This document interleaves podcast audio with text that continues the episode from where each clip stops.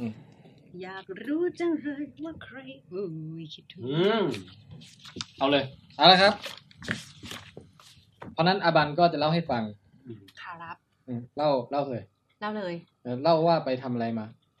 อ๋อ ก็อาทิตย์ที่ผ่านมาไป เหมือนไปร่วมเสวนาวิชาการ ตกลงไม่ใช่อาบันสามัญชนแล้วเนี่ย ฮะ ตกลงเป็นนักวิชาการเหรอ ไม่ใช่หรอกเขาเป็นเด็กดิ้งดองไปฟังเขาพูดเนี่ย อืม อื้อหือแบล ซะอืม ก็คือแบบว่าสัมมนาเนี้ย มันจะค่อนข้างโฟกัสไปที่มรดกทางวัฒนธรรมที่จับต้องไม่ได้ อืม อ่านงงไหมถ้าเกิดมรดกทางวัฒนธรรมที่จับต้องได้อย่างเช่น เดี๋ยวมรดกวัฒนธรรมที่จับต้องไม่ได้ เช่น การนั่งสมาธิอะไรนี้ป่ะเดี๋ยวนะ อ่ะ เอาเอาจับ ถ้ ต้อป็น ง กร ได้ ธิ ก่ บา อย น ถ้าจับต้องได้อย่างเช่นอ่ะลองเดามีอะไรบ้าง วัด อ่า เอ่อ ก็ของประดิษฐ์ อ่า เอ่อทั้งหลย เสื้อผ้า อ่าถูกสถาปัตยกรรม หรือว่าโบราณสถาน เครื่องไม้ อ่าฮะ เครื่องมือการจับปลาหรือการทำมาหากินหรืออะไรก็ตามอะไรเงี้ย มเครื่องดักสัตว์ อ่าแต่ถ้าเกิดว่ามรดกทางวัฒนธรรมที่จับต้องไม่ได้ หรือภาษาอังกฤษเรียกว่า intangible cultural heritage intangible จับต้องไม่ได้ I C H เอ่อ ICH I C H โอ อื เค ม ICH ก็ทีนี้ก็เลยจะมีแบบว่าตัวแทนจากประเทศต่างๆ ในเอเชียแปซิฟิก มามาพูดคุยมาเล่าแลกเปลี่ยนกันว่าตัวเองเนี่ยได้ทำได้มีประสบการณ์ยังไงบ้างเกี่ยวกับด้านของการที่จะอนุรักษ์ อืม ICH เนี่ย ม คือระหว่างที่เอ่อชาวไทยโดยโดยส่วนใหญ่เนี่ยกำลังลุ้นโอลิมปิกกันอยู่ ครับ อาบันก็กำลังเนี่ยอยู่ในกลางงาน ที่ลำพูน สัมมนานานาชาติเนี่ย อืม ซึ่งมีตัวแทนจากหลายชาติเลย ในเอเชียแปซิฟิกแล้วก็มีแบบว่าพวกแบบเอ็กซ์เพรสอะไรอย่างเงี้ยผู้เชี่ยวชาญทางด้านนี้จากแบบอเมริกาอังกฤษ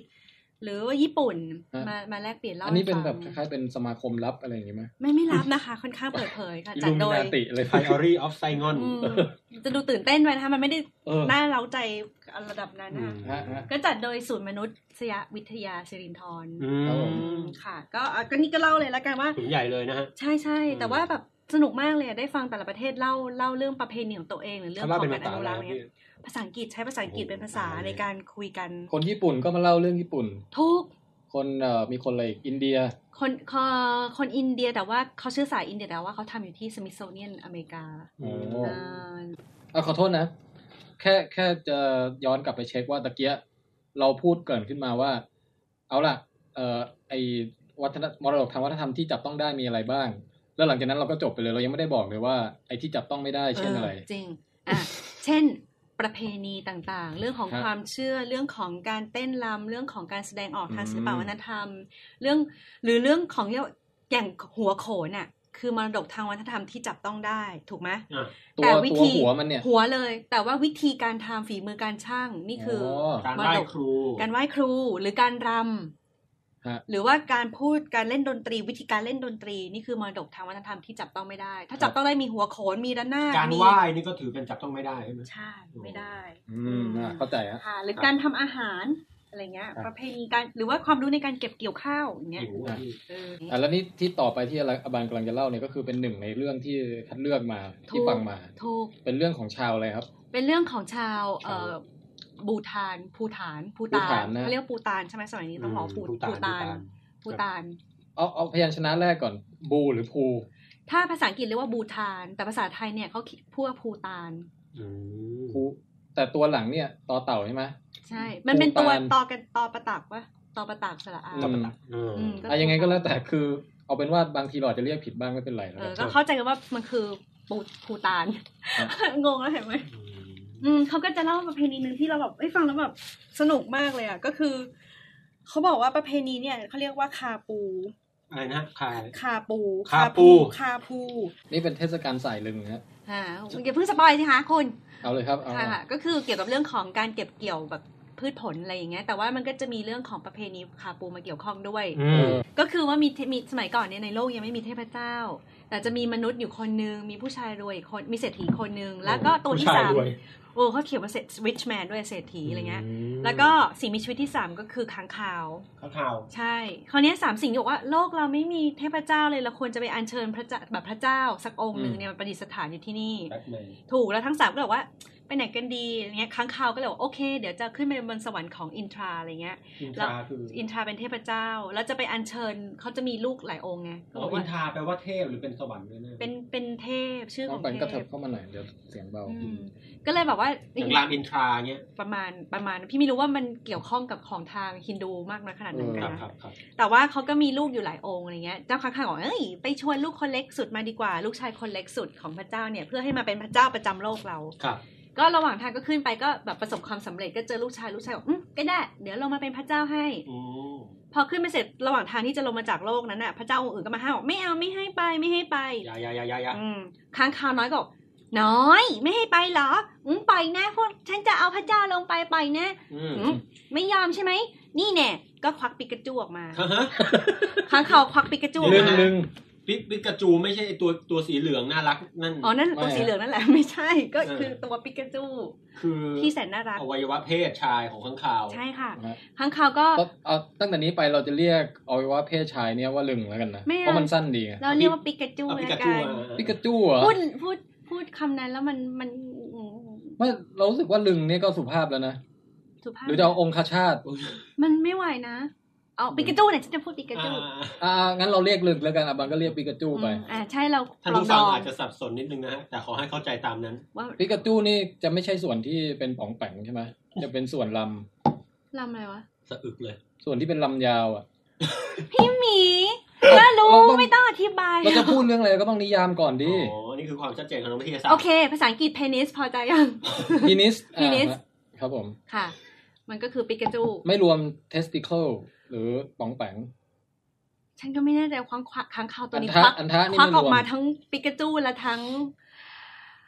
แต่ว่าข้างคาวใส่กางเกงอยู่นะครับมันมันเพิ่งหลุดออกมาได้แค่นั้นอ่ะแล้วไงฮะ ไปไม่ถูกเลยเนี่ย อ่าอ่าโดนเหมันโดนรุม ควัก โดนรุมทางเพศ ก็ควักควัก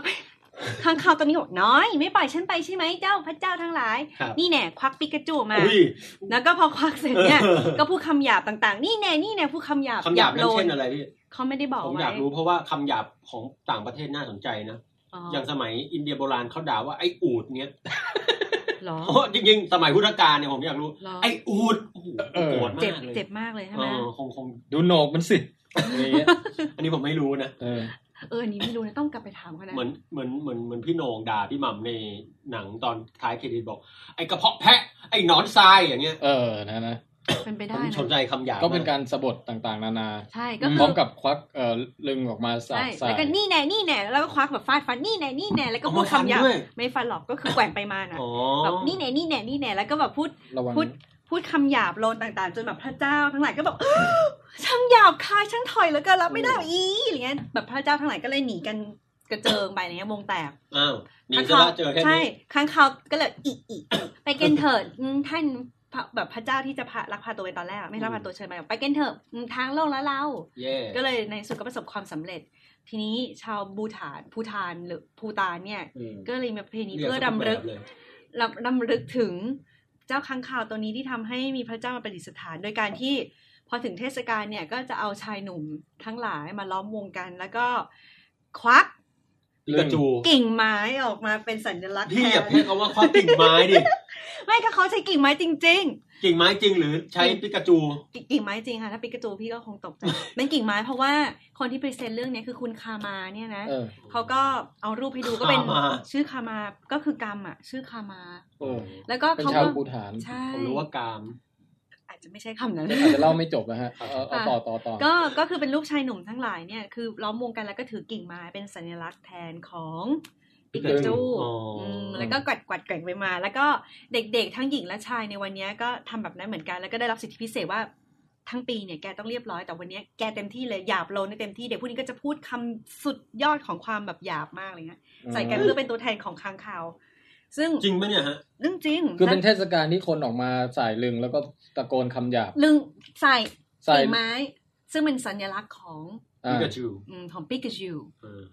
นะคะซึ่งจริงๆ คือมันเหมือนกับเป็นเป็นทาบูใช่ไหมทาบูคือเป็นสิ่งที่ปกติเป็นข้อห้ามของทางประเพณีต่างๆ มันมันไม่เหมาะสมอะไรเงี้ย ใน แต่ วั วัน น ปลด เนี้ย ปล่อยแล้วกัน แล้วเขากลับว่าประเพณีเนี้ยช่วยเสริมสร้างความสัมพันธ์ในสในสังคมของเขาด้วยซ้ำ อืม แต่ว่านอกเหนือจากอันนี้แล้วก็คือเขาก็จะมีการแบบถวายอาหารหรืออะไรอย่างเงี้ยต่าง ๆ นานาด้วยนะอย่างเช่นข้าวหรืออะไรอุปกรณ์ต่าง มันคอนเซปต์เดียวกับคล้ายๆเป็นการละลายพฤติกรรมไหม ๆ อาจจะเป็นไปได้นะ ที่เขาเรียก ice breaking อ่ะเวลาแบบ อืม คนไม่รู้จักกันไปเข้าค่ายด้วยกันวันแรกก็ต้องมาทำเล่นเกมอะไรกันสักอย่างก่อน อืม แล้วจะออกเป็นเกมแบบแนวฮาฮาๆทะลึ่งทะลึ่งหน่อย จะได้แบบว่าสนิทกัน คือ เร็ว ละ ๆ ลายพอะไร ฤติกร เงี้ ร ย มก่อน อี เอ โก้ อ ออกไปก่อนนี่ อืม ใช่ไหมคล้ายๆคอนเซ็ปต์คล้ายๆกัน แล้วก็ เนอะ แม้กระทั่งว่า ผมเอไปใช้ที่บ้านแล้วเอาสักวันหนึ่ง เออหากิ่ง อาจ ไม้ จะโดน ยัง แม่ไล่เตะออกจากบ้าน ได้ ป้องแปง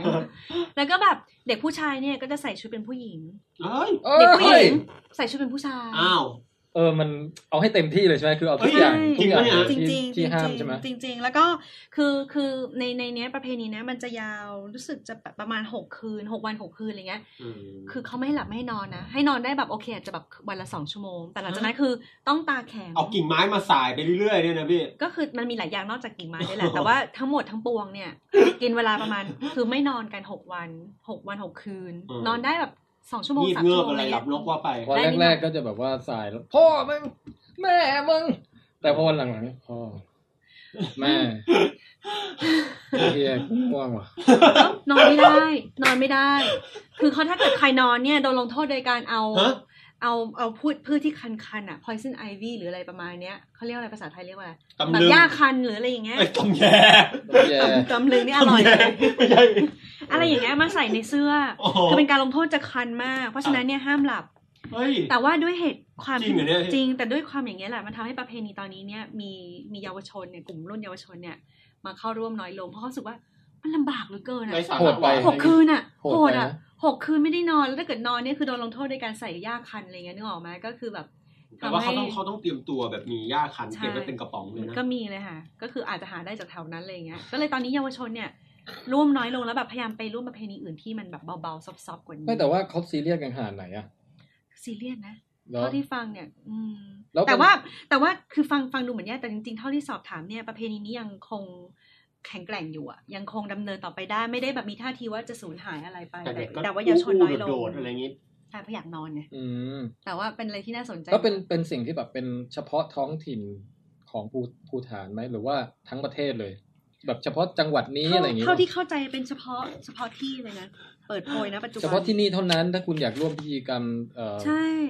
คาปูเนี่ย อืมเขาบอกว่าที่ที่ทางแบบว่าเอ่อดิสตริกใช่ไหมก็คือเขตมงกามงกา เป็นเป็น อืม เป็นค่อนข้างจำกัดแล้วทุกๆสองปีนะไม่ได้ทุกปี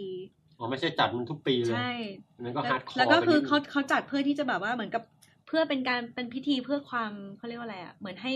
ให้ความเป็นอยู่ของคือทำแล้วปุ๊บความเป็นอยู่ของทุกคนจะดีขึ้น ก็สิริมงคล เออเป็นความเป็นสิริมงคลขอ เพีย ง งแต่ ใจ ว่าไอเดียของสิริมงคลเนี่ยก็คือ ถูก ออกมาสายเรืองแล้วก็ด่ากัน คือคือความสิริมงคลแต่ ใส่ กับ กิ่งไม้ ใช้ทาบูในการ ทงปฏิบัติ ทำอะไรอย่างเงี้ย ม มีแล้วเขามีรูปเคารพค้างคาวไหมฮะ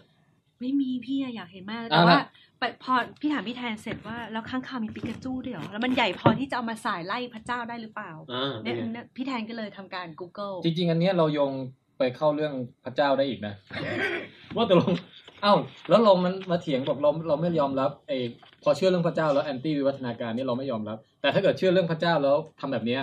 อืม ทำไมเราไม่มีปัญหา อืม ใช่ไหมหรือเรื่องเชื่อเรื่องเทพเจ้า อืม เอ่อพระแม่คงคาอะไรอย่างเงี้ยเราไปลอยกระทงอย่างเงี้ยเราก็ไม่ว่าอะไร อ่าอันนี้น่าสนใจนะ ค่ะ อืม แต่ว่าเราจะไม่ไปในทิศทางนั้นนะ อ่ะ เพราะเราขี้เกียจซีเรียส เรา แล้วค พู รั ด บ เยอะแล้วค่ะ เราจะไปในอีกทิศทางหนึ่ง มันจะดรามาไทย นี่ เซชัน นี่ไม่ได้บอกอบันมาก่อน นะ เอออะไรอะทำอะไร อาบันรู้ไหมว่าที่ภูฐานเนี่ย เอออันนี้อาจจะเป็นเทศกาลเล็กๆ ในจังหวัดดิสตริกดิสตริกหนึ่งใช่ไหม อ่าฮะ ครับ แต่ว่าจริง ๆ แล้วภูฐานโดยรวมโดยประเทศใหญ่เนี่ยเขาเป็นประเทศที่บูชาลึงกันมากเลย อ๋ออันเนี้ยรู้ทิเบตก็ด้วย เออ คือถ้าไปภูเที่ยวภูฐานเนี่ย ทุกถนนหนแห่งตามบ้านเรือนเนี่ย อืม จะมีรูปเขียนภาพลึงเนี่ยฮะ อืม อยู่เต็มไปหมดเลย ไอ้ เออเขาบูชาลึง แล้วแล้วลึงไม่ใช่แบบ ไม่ใช่ลึงแบบสีวลึงที่แบบเป็นแค่แค่แท่งหินกลมๆ เออดูไปก็น่ารักดีอะไรอย่างนี้นะ แต่ลึงเนี่ย คือวาดแบบเหมือนจริงเลยอ่ะ มีขนมีย่นย่นๆด้วยอะไรอย่างเงี้ย เหรอ เอ คือ อ เดี๋ยวจะให้ คือ ดู โทษนะฮะเรียลลิสติก เป็นศิลปินแบบ ใช่ใช่ไม่ไม่ต้องแอบสแต็กอะไรเลยแบบ คือไม่ต้องลดทอนมาเป็นลดตัดทอนมาเป็น เนี่ยฮะ โอ้โห ไหน ยกตัวอย่าง โอ้โห ร้านนี้เนี่ย เต็มดอกเลยอ่ะ ร้านนี้ก็ขายอะไรขายผ้า ขายพวกไอ้แฮนดี้คราฟคืออะไร สองดอกด้วย เออหัตถกรรม หัตถกรรมงานหัตถกรรมอะไรทั้งหลายหน้าร้านก็มีรูปลึงอันใหญ่มาก อะไรอ่ะที่ไม่พูดผมรู้ว่าขายฮอตดอก เฮ้ยแบบ แล้วแบบ เต็มที่เลยอะ มีมีปล้องมีลอนมีไฟ ความย่นมีขนดกอะไรเพียบพร้อมหมดทุกอย่าง มีป๋องแป่งด้วย เออ มีเออไม่ใช่ลึงอย่างเดียวมีอันทะด้วยนะฮะหรือบางทีก็เป็นสามมิติออกมาอย่างนี้อยู่หน้า โอ้ ร้าน เฮ้ยนี่แกะแบบเรียลลิสติกนะฮะ นี่ทำด้วยอะไร สีสัน เป็นท่อนไม้ใหญ่ มี มาก มีขนข้างหลัง หรือแบบพิธีกรรมอะไรต่างๆก็เนี่ยมีเอาท่อนลึงเนี่ย อืม หรือที่บ้านเราก็อาจจะเรียกประหลัดใช่ไหมประหลัด ปลาขิกเนี่ยเหรอ เออแล้วก็อันนี้พิธีกรรมอะไรไม่รู้แต่มือข้างหนึ่งถือถุงยางที่เป่าลมไว้ เฮ้ยไม่น่าใช่นะฮะเดี๋ยว จริงจริงๆ เฮ้ย จริงเหรอฮะ แล้วก็อีกข้างหนึ่งก็ถือลึงสีแดง เออนะ อืม เดี๋ยวเดี๋ยวลองจะเสิร์ชให้ โอ้โห ดู ก็อย่างแนวไม่ น่า เออ เป็นไงลูกพี่ของเรา บูทานเนี่ยฮะเสิร์ช Google นะครับ ค่ะ บูทานแล้วก็ฟาลัส ฟาลัสที่แปลว่า ฟาลัสแปล Pikachu ว่าวัตถุอะไรก็ตามที่มีรูปร่างเรียนแบบ เอ่ออวัยวะเพศชายเนี่ยอย่างเงี้ยรูปอย่างเงี้ย มอืม เนี่ยไปตามวัดตามวาตามร้านอาหาร เพราะว่ามีขนด้วยเลยเนาะ แล้วแบบบางอันมีริบบิ้น ผูก แล้วบางอันก็แบบมีมีมีน้ำเชื้อฮะพุ่งกระฉูด ฮะ อ๋อ พุ่งกระฉูดเยิ้มเยิ้มออกจากปลายด้วย ฮะ ความหมายเขาคืออะไรนะนี่น่า อาจ ส จะ นใจ ฉี่ก็ได้ นะ นะพี่ รูปปั้นอะไรเงี้ย เฮ้ย จับด้วยเลยเหรอ เนี่ยลึงลึงทั้งประเทศอะนะเต็มไปหมดลึงลึงลึง อันนี้น่าสนใจนะ เฮ้ยนี่เขา ว่าทำไม เขามีความผูกพันอะไรบางอ ลึ ย่าง ง ฮะลึงวันไหนก็ลึงลึงลึงลึงลึง มีคำตอบไหมว่าทำไม ก็คืออย่างนี้ ถ้าเอาตามความเชื่อทั่วไปแบบไม่ต้องย้อนประวัติศาสตร์อะไรมากอะมันก็คือเหมือนกับเป็นเป็นเคล็ดของเขาอะก็คือว่าถ้าบ้านใดร้านรวงใด มีรูปลึงอยู่หน้าร้านอะไรเงี้ย รวย อืม ก็จะเออนำ ก็เหมือน มา ประหลัด ซึ่ ขีดของ โช ไท ลาย ภ งั้นน่ะ อ๋อ แล้วก็แต่อาจจะสเปซิฟิกกว่านั้นหน่อยตรงที่ว่า เอ่ออาจจะถ้าเป็นครอบครัวก็เป็นโชคลาภในแง่ว่าเออจะจะมีลูกแข็งแรง อืม สมบูรณ์อะไรเงี้ย อืม เอ่อหรือว่าอะไรความเจริญรุ่งเรืองก็จะไหลเข้าเข้ามาใน แล้ว บ้า ก็ น เทมา เออแล้วก็อีกอย่างก็คือ คล้ายๆ กับที่อาบันพูดคือเป็นการไล่ไล่ผีร้าย อืม คือ แต่ผีนี่ร้าย ไล่พ มาปุ๊ระเจ้า บ นะ เห็นเรื่องอยู่หน้าบ้านอย่าง อ๋อ เงี้ย จะ ตกใจ ก็แบบอ่ะมึงไม่ค่อยอยากเข้าบ้านนี้เลย ถ้าเป็นพี่พี่ก็ไม่อยากเข้านะ เออนี่ ผมไม่อยากไปแล้วอ่ะ คือทั่วไปก็จะเป็นแบบนี้นะฮะ เออ แต่ว่าถ้าย้อนย้ ย้ อ อน นมัง ควากม รพันลึง มันก็ดันเลย ถ้าย้อนความกลับไปในประวัติตามประวัติศาสตร์ของเขาเนี่ย เท่าที่อ่านมาคร่าวๆก็บอกว่า ไอการบูชาลึงเนี่ยมันเริ่มต้นจากเอ่อเป็นปรมาจารย์คนหนึ่งเข้ามาเผยแพร่ ปรมาจารย์คนนี้เนี่ยเอ่อเรียกว่าเป็นลามะก็ได้มาจากทิเบต อืม เป็น เพราะ สาย ทิเบตเขานับเขา สายห บู นึ่ง ชา ของ ลึ พุทธศาสนาเนี่ยแหละ อืม ก็เข้ามาเผยแพร่ลัทธินี้ในในภูฐาน อือหือ แล้วก็ชื่อที่คนเขาเรียกกันที่เขาเคารพนับถือกันเนี่ยคนเนี้ยก็เรียกชื่อว่า Divine Madman แปลว่า Madman ก็คือคนบ้า เออ แต่ดีไวก็คือศักดิ์สิทธิ์ คนบ้าศักดิ์สิทธิ์ อืม เฮ้ย อืม อืม ดีไวแม แล้วไงคะ แล้วก็คนเนี้ยก็คือเป็นเป็นเหมือนกับ จะเรียกว่าเป็นพระอาจารย์ก็ได้มั้ง อืม แล้วคือเขาก็เหมือนกับภายนอกเนี่ยเขาเอ่อเหมือนกับเป็นคนแบบ อ้าว แต่งกายมอมแมมลุ่งลิ่ง เอ่ออะไรอ่ะ พฤติกรรมก็แบบเดินเดินๆอยู่ก็ควักลึงออกมา อะไรเงี้ย อ่ะ ชอบปล่อยมุกตลกชอบเฮฮาชอบบ้าบอ แต่ว่าภายในเนี่ยสงบเยือกเย็นแล้วก็ถ่ายทอดธรรมะอะไรอย่างเงี้ยนึกออกปะ ค่อนข้างจะเป็นอะไรที่ คือเป็น ขัดแย้งดีนะ เป็นปรัชญาเป็นปรัชญาแนวหนึ่งของเขาอ่ะ คุณดีวายแมทแมนเนี่ย เหรอ ว่าไอ้เรื่องภายนอกไม่ต้องไปสนใจมากอะไรเงี้ยให้สนใจเรื่องภายใน เป็นการฝึกคนหรือเปล่า ประมาณอย่างนั้ อน ย่าตัดสินคนจากภายนอกเงี้ยป่ะ ประมาณอย่างนั้น แต่ในขณะเดียวกันเนี่ย มันก็น่าสงสัยตรงจุดหนึ่งที่เขาบอกว่า อืม เออผู้หญิงอะไรทั้งทั้งหลายเนี่ย ถ้าต้องการหนทางสู่นิพพานหรือการตรัดสรู้อะไรเนี่ยให้มาหาเขาแล้วก็มามีเซ็กกับเขา อืม อันนี้ไม่ใช่แล้ว แล้วก็ขึ้นชื่อ มากดีวายแมทแมนเนี่ยเรื่องแบบว่ามีเมียกว่าห้าพันคนอะไร อย่างเงี้ย หมองแปงบอกว่า เออ นี่นี่น่าเชื่อ แล้ว ถือไหม แล้ว แหล่ ผู้หงญิง ข้อ ก็ มู มา ล เป็น เนี้ย เป็นแบบมันนับถือแล้วก็แบบมีร่วมเพศด้วยแล้วก็ โอเคครับตา ได้ ม ถึ นั้ ง น ได้ถึงเอ่อนิพพานอะไรก็ว่าไป ตามนั้นเลย นี่ข้อมูลน่าเชื่อถือไหม ข้อมูลก็คือตามตำนานก็ว่าอย่างนี้ผมเอ่อคนภูฐานก็ว่ากันอย่างนี้ ลัทธิแนวนี้ น่าสนใจนะเดี๋ยวต้องไป เออ เก็บเป็นประเด็น ว่าว่านี่คือต้นตอมาอย่างนี้ไง อ่า ทีนี้ก็น่าสนน่าสนใจมากว่า d y m a d Man เนี่ย จริง ๆ แล้วเขาแฝงปรัชญาอะไรลึกซึ้งจริงหรือเปล่า อืม เออ หรือหรือว่า เป็นค จ วาม ริง ๆ ก็คือเป็นเพียง เหมือนกันของไอ้หมอนี่ เป็นเพียงคนที่แบบมาอ้างธรรมะแล้วก็ได้ จัดข้าไป ร่วมเพศกับ เออ เจ้าสาวมากมาย เอาคุณอยากพ้นทุกข์เหรือมาหามาหาผมสิ อะไรอย่างเงี้ย แล้ว เป็นแนวนั้นหรือเปล่าเหมือนหมอรักอะไรอย่างงี้เปล่า ว้าย เอออิ อินเทรนด์นะคุณ คือคือแบ่งแยกลำบากเหมือนกันไง เออ ว่าเป็นเฮ้ย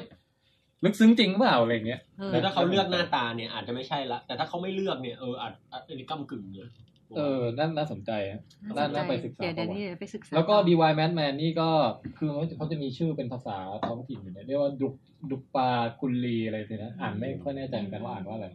ดูปากุลเล่ เออ ก็นอกจากเป็นเอ่อคล้ายๆว่าเป็นเป็นบุคคลบุคคลสำคัญของในประวัติศาสตร์ การเผยแพร่พุทธศาสนาในภูฐานแล้วเนี่ย ครับ เขาก็เป็นเป็นเอ่อกวีที่มีชื่อเสียง คือแต่งเขียนกรเขียนอะไรไว้เยอะแยะมาก อืม เขียนกรเขียนเพลงอะไรไว้เงี้ย ครับ นะ ก็ลองแล้วบางอันก็เรียกร้องบทเอ่อเนื้อหาน่าสนใจมาก เห็นแล้ว ลอง ให้ ลอง ไป ไป ลอง ดู หา กันได้ กัน เดี๋ยว เอา เราจะลองเอามามา เขาอ๋อ มาใส่ไว้ให้ในเว็บไซต์ เออ รูปวาด โอเค อันนี้ เท่า สะกด เท่าที่อ่านดู เออ แล้วเหมือนนิยมในเรื่องของเพศเยอะนะเนี่ย อ่ะลองอ่านดูสักบทไหม ไม่เป็นไรเดี๋ยวร้อยเขาไปอ่านเองดีกว่า เออ ฉันสามารถมีเซ็กกับผู้หญิงได้มากมายเลยล่ะ เพราะว่าเนี่ยคือการช่วยเขาไปสู่เส้นทางแห่งการรู้แจ้ง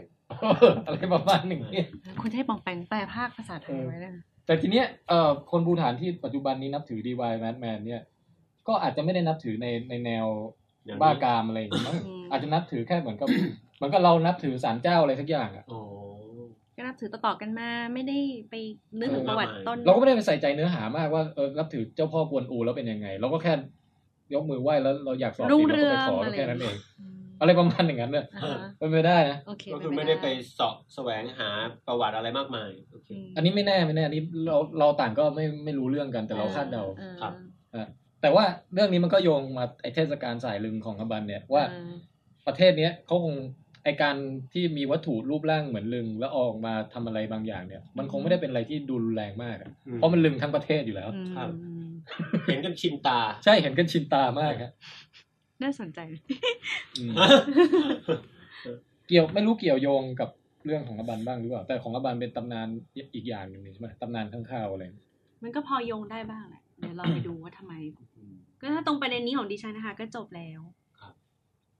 อุ้ยตายละ เฮ้ยนี่เว้ย The Sign เอ่อสัญลักษณ์แห่งเอ่อเอาอ่านภาษาอังกฤษก่อน The Sign of Rich Man is a Thai fist เอ่อจุดเด่นของความเป็นเศรษฐีก็คือ เอ่อกำมือแน่น ครับ เงินไม่รั่วไหลอะไรอย่างเงี้ยนะ อ่า เอ่อ The Sign of an Old Man is a Tight Mind อ่า คนแก่ข้อเด่นของคนแก่ก็คือไทมายคือ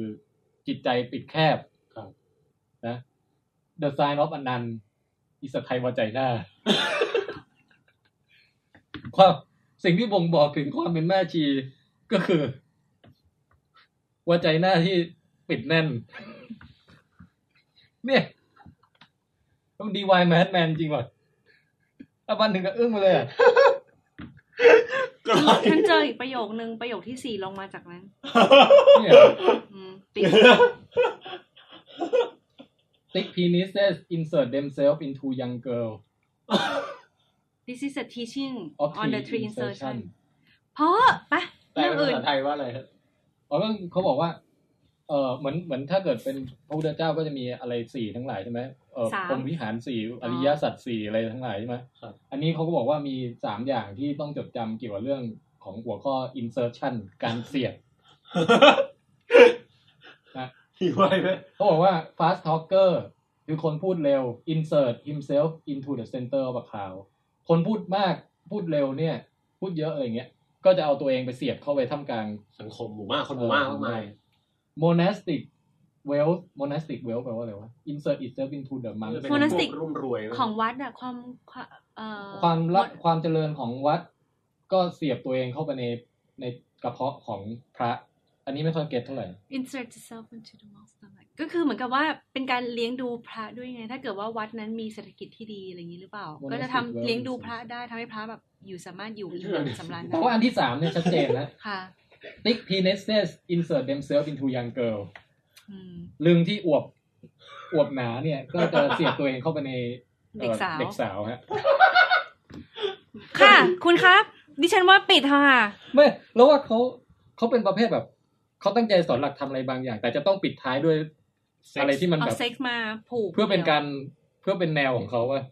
อาจจะเป็นตั้งใจตลกก็ได้ว่า อันนี้ต้องต้องลองดูนะว่ายังไงแล้วดูว่าไอ้ภาษาอังกฤษแนวแปลต้นฉบับถูกหรือเปล่าด้วย อะไรนะ เฮ้ย พี่พูดถึงตัวเองด้วยอันสุดท้าย อันซ้ายไหน คุณ เนี่ย เล่เนี่ย never tire of a girl คุณเล่ไม่เคยเบื่อสาว เออ พระไม่เคยเบื่อเงิน girl ผู้หญิงไม่เคยเบื่อเซ็กซ์ เฮ้ยเนี่ยเหนื่อย หรือว่าเขาตั้งใจที่แบบ มัน ทำ เสียดสีสังคมอะไรอย่างงี้ เอ ป่ะวะ อเป็นไปได้ป่ะ เพราะพระไม่เคยเบื่อเงินอย่างเงี้ย เนี่ยเหมือนเขาตั้งใจที่จะพูด พี่กำลังจะโดนหลอกเขาหลอกแล้วนะ เออ เสียดสี เฮ้ยเราเริ่มเริ่มศรัทธาดีวายแมนแล้วอ่ะเริ่มศรัทธาแล้วอ่ะ หน้าละจัดไปห้าพัน โอเคน่าสนใจฮะ คือต้องไปดูกันนะฮะอันนี้เออ โอเคครับ มาถึง เอ่อตั้งแต่พูดมานี่เรายังไม่ได้นำเสนอข่าววิทย์เลยนะ โอ้โหบอกว่าช่วงอะไรนะ วิทวิทวิทวิทนิวส์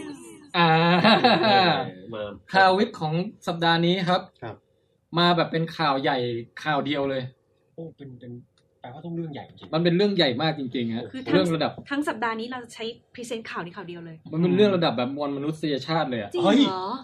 เออ เรื่องอะไรวะ ก็คือเรื่องของเอ่อยานอวกาศที่ส่งไปดาวอังคาร ชื่อ Curiosity ปัดโท แต่เรา เดี๋ยวทำไมพี่ปะโทเหมือนมันแบบปะ เล่น ติ๋ นึ ว ก เล ว่าย นึกว่าสองคนนี้แบบว่าทำงุ้มยิ้มงุ้มยิ้มว่ามีเรื่อง curiosity แล้วก็นึกว่าแบบเป็นชื่อ user ใน เนี่ย เฟ เนี่ย ซบุ๊ก กำลังจะบอกอยู่ ว่าสิ่งหนึ่งที่เขาเอางี้ก่อนกำหนดการลงจอดของ Curiosity เนี่ย ก็คือเมื่อวันที่ 5 สิงหาคมที่ผ่านมานะ แต่ ลงจอดยังปลอดภัยหรือเปล่า โอ้ย ถ้าคนที่ติดตามข่าวก็จะรู้แล้ว ไม่รู้เรื่องเลย แต่อบันอย่างเงี้ย สามัญชนมากๆไม่รู้เรื่องเลย มัวแต่ไปลำพูนอยู่เนี่ย ไม่รู้เลย ก็เลยไม่รู้เรื่องเลยว่าเกิดอะไรขึ้นบาง เออ หลาย ๆ คนอาจจะที่ไม่ได้ติดตามข่าววิทย์ติดตามแต่ข่าวโอลิมปิก เออ อาจจะไม่รู้ว่าเกิดอะไรขึ้น โอ้ยังไงฮะอัน เพ นี้ ราะเราจะยังไม่สปอยเลอร์ฮะ ครับ อ้าว เราจะเล่าเรื่องปูพื้นมา โโห อีกสองชั่วโมงใช่ไหม ไม่ไม่ถึงขนาดนั้นพี่ เอาละโอเค นะแล้วเดี๋ยวเราค่อยให้ไปติดตามต่อเองว่าสุดท้ายแล้วลงเอยอย่างไร อืม แต่ทีนี้เล่าเรื่องปูพื้นก็คือว่า ล่าสุดเนี่ย นี่เป็นโครงการใหญ่มากของนาซาเลยนะครับ คือทุนแบบประมาณ 2,500 ล้านเหรียญสหรัฐอะ โอ้เชิด งบประมาณในการทำโครงการเนี่ย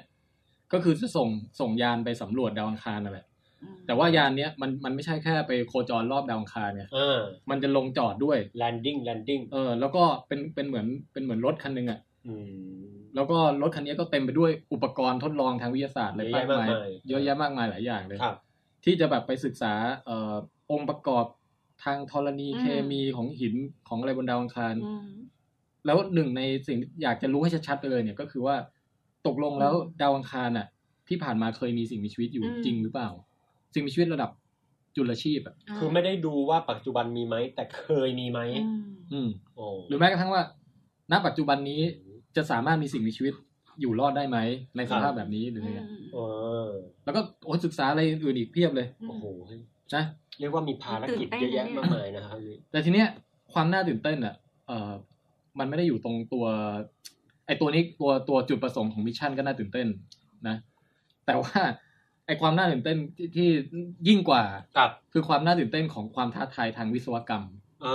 า นะเพราะว่าที่ผ่านๆมาใช่ว่าเราจะไม่เคยส่งอะไรไปดาวอังคารมาก่อนนะครับเราเคยส่งไปหลายยานแล้วนะ เออแล้วเป็นไงฮะ ก็ที่ผ่านมาก็ลงจอดปลอดภัยอะ อ่า ไอพวกยานสำรวจที่เป็นมีล้อเป็นรถคันเล็ก ๆ อ่า ส่งไป เหมื ไป อน วิ่ง รถถัง บนดาวอังคารอย่างเงี้ย ครับ มีกล้องมีถ่ายภาพอะไรส่งกลับมาอย่างเงี้ยก็เคยส่งไปแล้วนะ ครับ แต่ว่ามันไม่ มันไม่ยิ่งใหญ่เท่ากับครั้งนี้ไง เพราะ ครั้งนี้มันยิ่งใหญ่มากเพราะว่ามันเป็นไอตัวยานเนี่ยที่ชื่อว่า Curiosity เนี่ยนะ เราเรียกมันเป็นยานหรือเป็นอะไรดี เป็ เป็น น ร โร ถ ลเลอร์ เป็นโรโรเวอร์เป็นโรเวอร์เนี่ยเพราะยานเราจะนึกภาพไอตัวที่เป็นจรวดออกไปในอวกาศใช่ไหม ก็ไม่นะ อันนี้อันนี้จะไม่ใช่ตัวนั้นไง แต่จะเป็นตัวที่มีล้อหกล้อแล้วก็วิ่งบนพื้นผิวดาวอังคาร เรียกว่าเป็นเอ่อรถสำรวจได้ไหม เอ่อรถรถสำรวจรุ่นเนี้ย ครับ มันมันใหญ่มากฮะ อืม ใหญ่มาก ใหญ่ขนาดไหนอ่ะ คือใหญ่เกือบเท่ารถจริง ๆ เลยอะ มวลมวลตันหนึ่งเออน้ำหนัก เหมือนกระบะคันหนึงอะดิ ตันหนึ่งอะฮะ ฮะ ประมาณตันห ไอ นึ่งเลย ไอ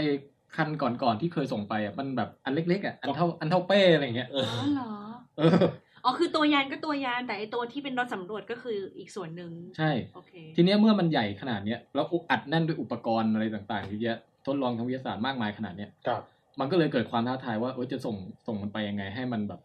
ตอนลงจอดอะให้มันลงนิ่มๆอะ โดยสวัสดีนั่นเอง เออใช่ อืม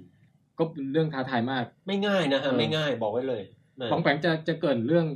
ก่อนที่เราจะไปถึงช่วงลงจอดเนี่ยป ครั อง บ แปงจะเกรินเรื่องตั้งแต่ตอนส่งเลยไหมว่ามีความท้าทายอะไรบ้าง ขอเล่าเท้าความนิดหนึ่งแล้วกันนะครับ ก็คือโดยประวัติศาสตร์เนี่ยเอ่อโรเบิร์ตก็อดดาร์ดเป็น ฮะ นักฟิสิกส์ที่บิดาแห่งจรวดนะฮะเล่าสั้นๆ ก็แค่จะบอกว่าเอ่อในการทำจรวดเนี่ยมันไม่เหมือนบ้างไฟอะ ครับ คือบ้างไฟเนี่ยมันขึ้นไปไม่สูงอะฮะแต่ถ้าจะส่งให้เลยชั้นบรรยากาศเนี่ยเต็มไปด้วยข้อท้าทายมากมายนะครับ อืม อย่างแรกเลยเนี่ยคือคุณจะต้องมีเชื้อเพลิงคือมีเชื้อเพลิงก็เชื้อเพลิงนะฮะ แต่คุณจะต้องมีตัวออกซิไดเซอร์แหมพูดแล้วงง มันก็คือพวกออกซิเจนนะฮะที่ อ่า คอยทำให้การให้เชื้อเพลิงเนี่ยมันจุดติดได้ได้ใช่ อ่าฮะ ได้อย่างรุนแรง คือคือทำเครื่องบินไอพ่นเนี่ย ก็ยากละ แต่มันก็ยังสบายฮะเพราะอะไร เพราะว่าออกซิเจนบนโลกเยอะแยะมากมายเต็มไปหมด แต่จะส่งไปอวกาศเนี่ย คุณต้องพกเอาออกซิไดเซอร์ไปเยอะมา อั ก นนี้ด่าน เอาไปเองเลย ด่านที่หนึ่ง ยานด่านที่หนึ่งแล้วยานสำรวจต่างๆ ผมบอกได้เลยนะฮะว่าออกซิไดเซอร์เนี่ยตัวหนักกว่ายานอีกนะฮะ อ๋อเหรอ แล้วแล้ว ไอ้ ยิ่ง พวกไอ้พวกเชื้อเพลิงผสมออกซิไดเซอร์เนี่ยหนักกว่าตัวยานอีก อืม ยานยานที่เรียกว่า em- empty mass หรือเอ่อมวลเปล่าเนี่ย ก็ก็ระดับหนึ่งละ แต่ไอตัวออกซิไดเซอร์เนี่ยโอ้โหบางที 90%หนักมากต้องเอาไป เออ เอาไปเยอะที่สำคัญเนี่ย ในตอนจุดระเบิดข้างในเนี่ย ไม่ง่ายนะครับ เพราะว่าตอนแรกมัน ต้ เห อ ล ง ว ตาม นะฮะ ขึ้นมา มันเหลวอยู่ จะทำให้มันกลายเป็นแก๊ส แล้วก็ระเบิดได้อย่างพอดีเนี่ย ยาก ไอไอเอ่อเขาเรียกว่าตัวห้องห้องจุดระเบิดด้านในเนี่ยบางทีต้องทำเป็นคล้าย ๆกับ เอ่อเกสรดอกไม้เป็นคล้าย ๆ ขนเม่นออกมาเต็มไปหมด เพื่อให้มีพื้นที่สัมผัส เออ ในการจุดระเบิดเยอะอะไรอย่างเงี้ยฮะคือมันต้องดีไซน์เยอะแยะ คือแล้วเรื่องหนึ่งที่งี่เง่ามากเกี่ยวกับเชื้อเพลิงเนี่ยก็คือว่าถ้ายิ่งคุณอยากไปไกลคุณก็ยิ่งต้องใส่เชื้อเพลิงเยอะ แต่พอ เออ ยิ่งคุณใส่เชื้อเพลิงเยอะ ก็ มัน ยิ่ ก็ ง ยิ่ง ห ห นั นั ก กก็ยิ่ง ก็ยิ่ง เปลื ไม่ อง ยาก เปลืองเข้าไปอีก พอยิ่งหนักปุ๊บอ้าวทำไงให้ของหนักขึ้นได้ ก็ต้องใส่เชื้อเพลิงเพิ่มไปอีก แต่อ้าวแล้วพอใส่เชื้อเพลิงเพิ่มไปมันก็ยิ่งหนักขึ้นอีกก็ต้องยิ่งใส่เชื้อเพลิงเพิ่มขึ้นไปอีก อ๋อ เพราะฉะนั้นไอ้การทำรถสำรวจนี้ขึ้นไปได้นี่ เอาแค่เอาแค่ด่านแรกให้ อย่างแรกคื พ้นขึ้นไป อย่างแรกคือออกจากโลกให้ได้นะฮะ คือถ้าท่านผู้ฟังทั้งหลายยังรู้สึกไม่ท้าทาย ผมแนะนำนะฮะ วันหยุดช่วงปิดเทอมใหญ่หรือลางานอาทิตย์หนึ่งเนี่ย ลองพยายามส่งของให้ให้สูงออกไปจากบ้านมากที่สุด นะฮะ อ่า ผม ฮะ ท้าได้เลยว่า ไม่ไม่เกินกิโลนี่ก็ถือว่าโคตรเก่งแล้วอะฮะ เอาเอาจุกจุกคอกแบบที่เอ่ออุดขวดไวน์อ่ะ ครับ เอามาลองอุดรูตูดดูฮะ อ่า แล้วก็หันก้นขึ้นฟ้า ทางนี้ ก่อนหน้านั้นกินถั่วเยอะๆก่อน อันนี้ไม่น่าจะได้ผล เดี๋ยวนะ อันนี้ผมกำลังพูดถึงการใช้แรงขับดันนะฮะ ไม่นับการใช้บอลลูน อ๋อ ซึ่ง ซึ่งบอลลูนเนี่ย อืม มันก็จะขึ้นไปสูงได้ไม่ยากแหละ เพียงแต่ว่ามันจะออกนอกโลกไปมากไม่ได้ แล้วก็บังคับทิศทางยากมากไม่ได้เลยแทบไม่ได้เลย อันนี้คือพูดถึงการสู้กับแรงโน้มถ่วงถ่วงของโลก ใช่ใช่ยากมาก อันนี้เราจะไปถึงด่านต่อไปได้อย่างด่านนั้นก็คือว่า คุณยิงขึ้นไปเนี่ยคุณรู้ได้ไงว่ามันจะไปถึงดาวอังคาร เออกำหน อั ด น ทิศ นี้ ทาง เนี่ย โอ้โห บอกได้เลยนะฮะว่า ยิ่งโคตรยากเข้าไปใหญ่ อันนี้ยาก ในทางอะไร ปฏิบัติก็ก็ยากแล้ว อันนี้ในที่คือปกติเนี่ยวิทยาศาสตร์ เท้าความแค่สิบห้าวีครับ คือจะบอกว่าบางทีเราลองผิดลองถูกเอาได้อะฮะ เออ แต่ไอ้พวกจรวดเนี่ยลองผิดลองถูกบ่อยๆไม่ได้ฮะ มันแพงมาก นะฮะ สองพันห้าร้อยล้านเหรียญครับ คุณคุณต้องมีการคำนวณประยุกต์ใช้ทางฟิสิกส์เอ่อใช้กฎนิวตันนี่แหละฮะแต่ต้องแบบมันต้องแม่นมาก จังหวะการจุดระเบิดการโน่นนี่ทั้งหลายต้องต้องต้องเป๊ะสุดๆนะฮะการการไปลงการส่งคนไปลงดวงจันทร์หรือการอะไรได้เขาถือว่าเป็นความสำเร็จมากมายนั่นคือแบบเฮ้ย คำนวณแม่น โอ้มันโคตร มัน มันฟิน คือเอางี้ คุณ คุณคว้างลูกดอกไปไกลสิบสองเมตร ให้มันลงเนี่ยก็ยาก แล้วนะฮะ พยายาม คว้าง เตะ ไป ดาวอังคาร พยายามเตะลูกบอลให้เข้าโกลจากครึ่งสนามนี่ก็ถือว่าอาศัยความแม่นมากละอันนี้แม่งคว้างไป นอกโลกเลย ไปไกลโพ้น มันยากขึ้นไปอีกนะครับ แล้วแบบเราไม่ใช่ว่าจะไปลงที่ไหนก็ได้ด้วยนะ ครับ คือไปลงนี่คือเราเล็งไว้แล้วนะว่าจะไปลงตรงไหนของดาวอังคาร จุดไหนนะของดาวอังคาร โอ้ ด้ โห วย นั่นยิ่ง นี่ไม่ยิ่งยากเข้าไปใหญ่ อีกนิดนึงนะฮะ ส่วนสุดท้ายที่สุดก็คือเรา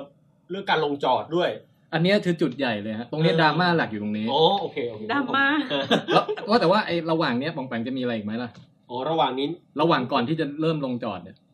ก็มีเรื่องของเรื่องเรื่องของการทำงานว่ามันใช้เอ่อหลักการอะไรคือเวลาเราส่งของออกไปนอกโลกเนี่ยครับเราไปเติมฐานมันให้มันบ่อย ๆ ไม่ได้ฮะเราต้องมีเรื่องของพลังงานที่มีประสิทธิภาพมากพอ ซึ่งตลอดระยะเวลาปฏิบัติภารกิจเนี่ย อย่างยาน Voyager ที่ไปไปสำรวจนอกโลกสุริยะเนี่ยครับ ตอนนี้ทำงานมาสามสิบห้าปีแล้วนะฮะ นานจัง ใช้เชื้อเชื้อเพลิงอะไรแบบไหน เรื่องนี้ก็เป็นเรื่องที่พวกวิศวก อ๋อ ร เรื่อง ความลับ เรื่องขใช่ไหม องแหล่งพลังงาน อ่าใช้อะไร ไอ้อย่างยาน Curiosity เนี่ยนะฮะใช้เอ่อเชื้อเพลิงที่เรียกว่าพลูโตเนียมไดออกไซด์เป็นตัวตัวตัวเชื้อเพลิง คืออย่างนี้อันนี้อันนี้เสริมนิดนึง ก็คือว่าไอยานอันนี้คือหมายถึงว่าเชื้อเพลิงที่เอ้ยพลังงานที่จะใช้ตอนที่จอดเรียบร้อยแล้ว าโ คือรถรถจะวิ่งไปวิ่งมาบนดาวอังคารอ่ะ อ่า เราจะทำไงจะใส่ถ่านให้มัน ครับ แล้วพอถ่านหมดแล้วทำไงอะไรเงี้ย เอ่ออันนี้เป็นเชื้อเพลิงใช่ฮะอย่างที่ทาง เออ คือมันเป็นเชื้อเพลิงคนละแบบกับการเอามันพุ่งออกไปจากโลก อันนี้คือเชื้อเพลิงคือเรียกว่าเป็นแหล่งพลังงานในการปฏิบัติภารกิจของมัน เหมือนแบตเตอรี่อะ ขณะที่ พูดง่ายๆ บนดวอังคาร เออ แล้ว ทีเนี้ยเอ่อที่รุ่นที่ผ่านๆมาเขาก็ใช้โซลาร์เซลล์ธรรมดา อ๋อพลังงาน ก็คือ แส พลังงานแสงอาที่มีได้ตลอด อืม แต่ปรากฏว่าปัญหาใหญ่อย่างหนึ่งก็คือดาวอังคารแม่งฝุ่นเยอะ อ๋อ ม สั รั ก บ พั แด ก ด หนึ่งไม่เต็มที่ สักพักหนึ่งแผงแผงรับแสงเนี่ยมันเกิดหมดแล้วอะ อ๋อ แล้วแบบยานก็แบบติดติดดับดับๆเป็นระยะระยะด้วยเนื่องด้วยเหตุเนี่ย ไอ้ยา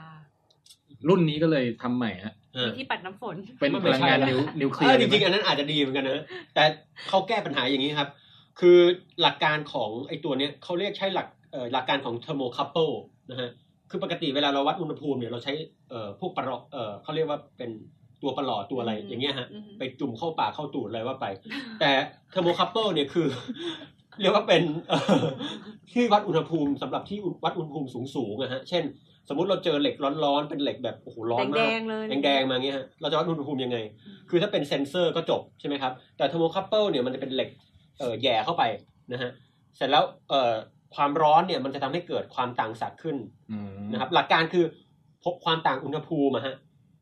มันจะทำให้เกิดความต่างศักย์ คือเปลี่ยนความร้อนเป็นไฟฟ้า ต่างสาย ว่างั้นเถอะ ใช่ อะไรคือต่างสาย อ่าเอาเป็นว่า โวลต์อะโวลต์ อ๋อ ทำให้เกิดไฟฟ้าขึ้นมานั่นเอง ยิ่งยิ่งความร้อนสูงก็ยิ่งทำให้เกิดไฟฟ้า ทีนี้ มาก เข้าใจว่าไอ้พลูโตเนียมเนี่ย มันก็คือเหมือนกับเกิดปฏิกิริยานิวเคลียร์นั่นแหละเกิดเกิดเขาเรียกอะไรนะ อ่าตัวมันก็จะ ส คลา ลาย ยกัมมันตรังสีออก ใช่ มา มันรังสีออก นะค มา รับซึ่งแน่นอนมันก็จะมีพลังงานอะไรอยู่ภายในนั้นเป็นเหมือนแหล่งความร้อนอย่างหนึ่ง เกิดความร้อนขึ้นคลายความร้อนออกมา เอาความร้อนตัวเนี้ยไปเปลี่ยนเป็นไฟฟ้า ใช่ ซึ่งข้อได้เปรียบของกัมมันตรังสีเนี่ยก็คือการคายกัมมันตรังสีเนี่ยมันจะมีความสม่ำเสมออยู่ในระดับหนึ่ง แล้วที่สำคัญก็คือมันคายแทบจะเรื่อยๆอะฮะ อยู่ได้นาน นานทีเดียว คือคราวเนี้ยฝนตกแดดออกเอ้ยฝนตกคงไม่นะ เออ แดดแดดออกแดดมืดอะไรบนดาวอังคารก็ไม่มีผลละคือมีแบตตัวพลูโทเนียมเนี่ย แต่มีการดันละการดันมารังสีบนโลกเลยบนโลกดาวอังคารเลย ะไรนะฮะ ไปสร้างขยะ ถูกปล่อยออกมา กำมันตรังสีให้เขาเหรอ คงน้อยมากอะฮะ ใช้ปริมาณน้อย คือจริงๆ คือกัมมันตรังสีเนี่ยเป็นเป็นสารที่ไม่ได้มีอันตรายถึงขนาดนั้นนะฮะคุณอบันคือคำว่ากัมมันตรังสีคุณอย่าไปกลัวมัน กลัว นะฮะ ค่ะกลัว มันมีอยู่รอบตัวเราฮะเพียงแต่ว่าอันนี้อาจจะมีความเข้มข้นแต่แน่นอน อ๋อ เขาก็ป้องกันอะไรเป็น อ อยู่ ย่าง ที่ ดี ความเข้มข้น ใช่ ที่นั่นแท่นที่แน่ๆคุณไม่ต้องกลัวฮะ เป็นมะเร็ง กว่า เลย คุณอบันจะมีโอกาสได้ไปดาวอังคารเนี่ย ก็เรียกได้ว่ากำมะถันสีมันจะฝ่อไปจน เกิดมันมีสิ่งมีชีวิตอยู่แล้วไงแล้วเรามองไม่เห็น มันจะรับกรรมตะมันรังสีไปเลย อืม เป็นมะเร็งเลย ผมว่าเขาป้องกันนะ โอเค โอเค นี่มาถึงดราม่าหลักฮะดราม่าหลักคือช่วงลงจอดเนี่ยแหละ ปุ้ม เพราะว่าช่วงที่ผ่านๆมาเนี่ย คุณไป มันก็เป็นอันส่งจรวดเราก็เคยส่งแล้วอะไรแล้ว อ่า แต่คราวเนี้ยไอเนื่องจากว่าไอตัวยานเอ่อรถสำรวจ Curiosity เนี่ยมันใหญ่มาก ครับ ตัวมันเองเนี่ยหนักประมาณตันหนึ่ง อ่า แล้วก็ไอที่ประกบฝาครอบเข้าไปอีกที่เป็นเกราะเกราะให้มันอะ อ่า เออ อันนั้นอีกรวมไปอีกเป็นรู้สึกจะสี่ตันห้าตันอะไรประมาณนั้น ห นะ นูหนักมากเลยอะ ทีนี้สี่ตันห้าตันเนี่ยมันเป็นลำบากตอนไหน ก็คือลำบากตอนที่มันตกยิ้วลงมาจากท้องฟ้า อ๋อตุ้ม แล้วมันเริ่มต้นมานะ คือไอตัวตัวเนี้ยทั้งยานทั้งเกราะเนี่ยมามาเป็นก้อนกลมๆนึกนึกภาพลูกเกาลัด ครับ เออลูกเกาลัดอย่างนั้นอะ น่ารัก รัก พุ่งเข้าสู่ชั้นบรรยากาศของดาวอังคารด้วยความเร็วสูงมาก ความเร็วประมาณเอ่อหนึ่งหมื่นสามพันไมล์ต่อชั่วโมง อืม หมื่นสามพันไมล์ต่อชั่วโมงคูณเป็นกิโลเมตรก็คูณหนึ่งจุดหกเข้าไปฮะ โอ้โหก็เรียกว่าเกือบเกือบ เกือบสามสาม 12,000ไมล์ก็ สี่หมื่นอะไรอย่างเงี้ยป่ะ อ่ะเดี๋ยวผมคูณให้นิดนึง แต่ว่าเราก็นึกภาพไม่ออกอยู่ดีป่ะ ถ้าเกิดเป็นเมตรต่อวินาทีจะจะนึกภาพออกง่ายกว่าวะ เดี๋ยวฮะหมื่นสามพันไมล์ต่อชั่วโมงนะฮะ เออ สาม อันนี้ปองแปลงคำนวณไปก่อน นะครับคูณ 1.6 นะฮะ 1.6 นะฮะ ได้ 2,800 กิโลเมตรต่อชั่วโมงอะ ก็ตีซะว่าสองหมื่นกิโลเมตรต่อชั่วโมง เท่ากับวินาทีหนึ่งมันพุ่งไปได้สักเท่าไหร่ เอางี้ดีกว่าฮะ หาร60 20,000 กิโลเมตรต่อชั่วโมงเนี่ย คุณดูหน้าปัดรถอะฮะ 200 กิโลเมตรต่อชั่วโมงอะฮะ คุณหมุนไปกี่รอบอะครับ 10 รอบ แม่งร้อยรอบอะ น่ากลัว โโห คือมันพุ่งมา วุ้มแบบเร็วมากน้ำลายกระเด็นเลย โอ้โหโอ้โห โอ้โหเข้ม หลบทั ข้ น น มาก เลย แล้ว โอ้โห แล้วนั่นคือที่มันเข้าสู่เข้าสู่ ตกใส่ ดาว กระอังคา บาล ร หรื นะ อเปล่า ไม่ใช่อ่า พอเข้าปุ๊บคราวเนี้ยต้องทำยังไงให้ช้าลงให้ได้มากที่สุดเท่าที่จะมากได้ไม่งั้นมันก็พุ่งตกชมมองมองดาวอังคารแล้วก็ทุกอย่างก็ระเบิดตุ้มแล้วก็กลายเป็นหลุมอุกาบาตทิ้งอยู่ นั่นก็คือสองสองพันห้าร้อยล้านเหรียญสหรัฐ ไป ไปเลยจบ ที่เรา สิ้น เอาไปทำสร้างหลุมอุกาบาตไว้ที่ดาวอังคาร โอ้โห ใช่ไหมทีนี้อ่ะอันดับแรกสุดเราพึ่งพา ไอชั้นบรรยากาศของดาวอังคารนั่นแหละ ให้มันให้มันเสียดสีไง คือ ม ไอตัวนี้พุ่งเข้าไปปุ๊บวูบเนี่ยมันก็จะเจออากาศก่อน เจออากาศมันก็ช้าลงหน่อย ครับ แล้วแต่ว่ามันก็เป็นขั้นตอนที่สุดยอดนะ เพราะว่ามันถูกแรงเขาเรียกอะไรแรงต้านอากาศเนี่ย ครับ เอ่อเสียดสีจนกระทั่งไอแผงแผงตัวยานเนี่ย ะ เปลือกเปลือกลูกเกาลัดเนี่ยมันร้อนมากร้อนเป็นหลายพันองศาเลย อืม แล้วเป็นร้อนแบบเป็นแดงเรื่อ หัวย เกาลัด แต่ว่าตรงเนี้ยเขาก็ต้องสร้างเป็นเป็นฮีทชิลคือเหมือนเป็นโล่กันความร้อนเอาไว้อะ โอ้โห นี่นี่ต้องกันได้ดีมาก วั นะ ส ครั ดุ บเนี่ย อะไรวะ ต้อง เนี่ย ต้องกันแบบสุดยอดมากอะ อยากรู้ว่ามันใช้วัสดุอะไร แล้วมันพุ่งเสียดสีต่อให้ดาวอังคารเนี่ยมีชั้นบรรยากาศที่เบาบางกว่าโลกเป็นประมาณร้อยเท่า ครับ แต่การที่มาเร็วและแรงขนาดนั้นน่ะมันก็ยังเสียดสีจนโคตรร้อนอยู่ดี อืม เออทีนี้พอเสียดสีไปเรื่อยๆปุ๊บเนี่ย อืม ตกลงมาจากความสูงจากนอกอากาศ ลงมาที่เหลือตอนนี้อีกสิบกิโลเมตรจะถึงพื้นแล้ว ครับ ความเร็วมันน่ะจะลดลงเหลือประมาณนะประมาณ 2,000 ไมล์ต่อชั่วโมง ลดละมาอย่างเยอะเลยเนาะ คือจาก 13,000 นี่ลดมาเหลือประมาณ 2,000 ไมล์ต่อชั่วโมงแล้ว โอ้โหสองพันไมล์นี่ เอ้ยไม่ไม่ไม่ใช่ 2,000 ขอโทษพันหนึ่งพันไมล์ต่อชั่วโมงประมาณนั้น ครับ ก็หนึ่งพันหกร้อย ประมาณ 1,600 กิโลเมตรต่อ ต่ ต่ อ อ ชั่ ชั่ ว ว โม โม ง ง โอ้โห ก็ไกลกว่ารถที่วิ่งสุดชีวิตนะฮะ เออ ยังเร็วมากอ เร็ว ยู่ กว่ารถที่วิ่งสุดชีวิต ถ้าถ้าปล่อยอย่างนี้ต่อไปเนี่ย มันก็ยังจะหม่งดาวอังคารอยู่ดีไม่ใช่หม่งโลกนะหม่งดาวอังคาร อืม ต้องทำให้มันช้าลงกว่านั้นอีก เออไงอะ คราวเนี้ยเออหมดหน้าที่ขอปล่องยแรง ฮิต ต้าน ฮิตชิลแล้ว อืม หมดหน้าที่ฮิตชิลแล้ว ครับ ฮิตชิลก็จะเปิดออกฮะ เปิด ไม่เปิดกระ ล็อก เพาะเป เปิด ลือก เปิดล็อก จังหวะเดียวกันนั้นก็จะมีล่มชูชีพครับวุบพุ่งปูดออกมาฮะ อืม แล้วก็มันก็จะดึงนึกออกปะพอกระตุกปุ๊บ รั้ ฮิตงชิล ไว้ ก็หลุดทิ้งไป ครับ นะแล้วล่มชูชีพชูชีพตัวเนี้ยเป็นล่มชูชีพ ห้ามไป ที่ ดึง มันมันต้องออกแบบมาอย่างอย่างสุดยอดมากอะ อืม เพราะมันต้องแบบต้านต้านแรงอากาศที่แบบเยอะมากนึกออกปะ ครับ เป็นเขาบอกว่าประมาณ 30 กว่าตันเนี่ยต้องรับน้ำหนักให้ได้ โอ้โห ใหญ่แล้ว แล้วเป็นร่มชูชีพที่เขาเรียกว่าซูเปอร์โซนิกพาราชูต เฮ้ย คือเอาไว้ชะลอความเร็วของสิ่งที่เคลื่อนที่มาอย่างเร็วเหนือเสียงเนี่ย โอ้ เอ ม อ นุษย์เราควรจะได้อย่างนี้เวลากระโดดจากเครื่องบินเนาะ โทษนะฮะ ขอผู้ท่านผู้ฟังอาจจะไม่เข้าใจคำว่าความเร็วเหนือเสียง คือถ้าเราเคลื่อนที่เร็วกว่าเสียงเนี่ยนะฮะ เราไปพวกอากาศทั้งหลายเนี่ยฮะ สมมติมือผมเคลื่อนที่เร็วกว่าเสียงเนี่ยฮะ มือผมเนี่ยจะผลักอากาศออกไป แต่ไออากาศเนี่ยมันเคลื่อนที่หนีออกไม่ทันมือผมอะฮะ นึกออกไหมฮะ เวลาผมกวาด มั มื น อ เร็ว ออกไป เกิน เพราะฉะนั้นอากาศเนี่ยมันก็จะกองเป็นปืดอยู่หน้ามือผมนึกออกไหมฮะ อืม เนี่ยฮะเขาแล้ว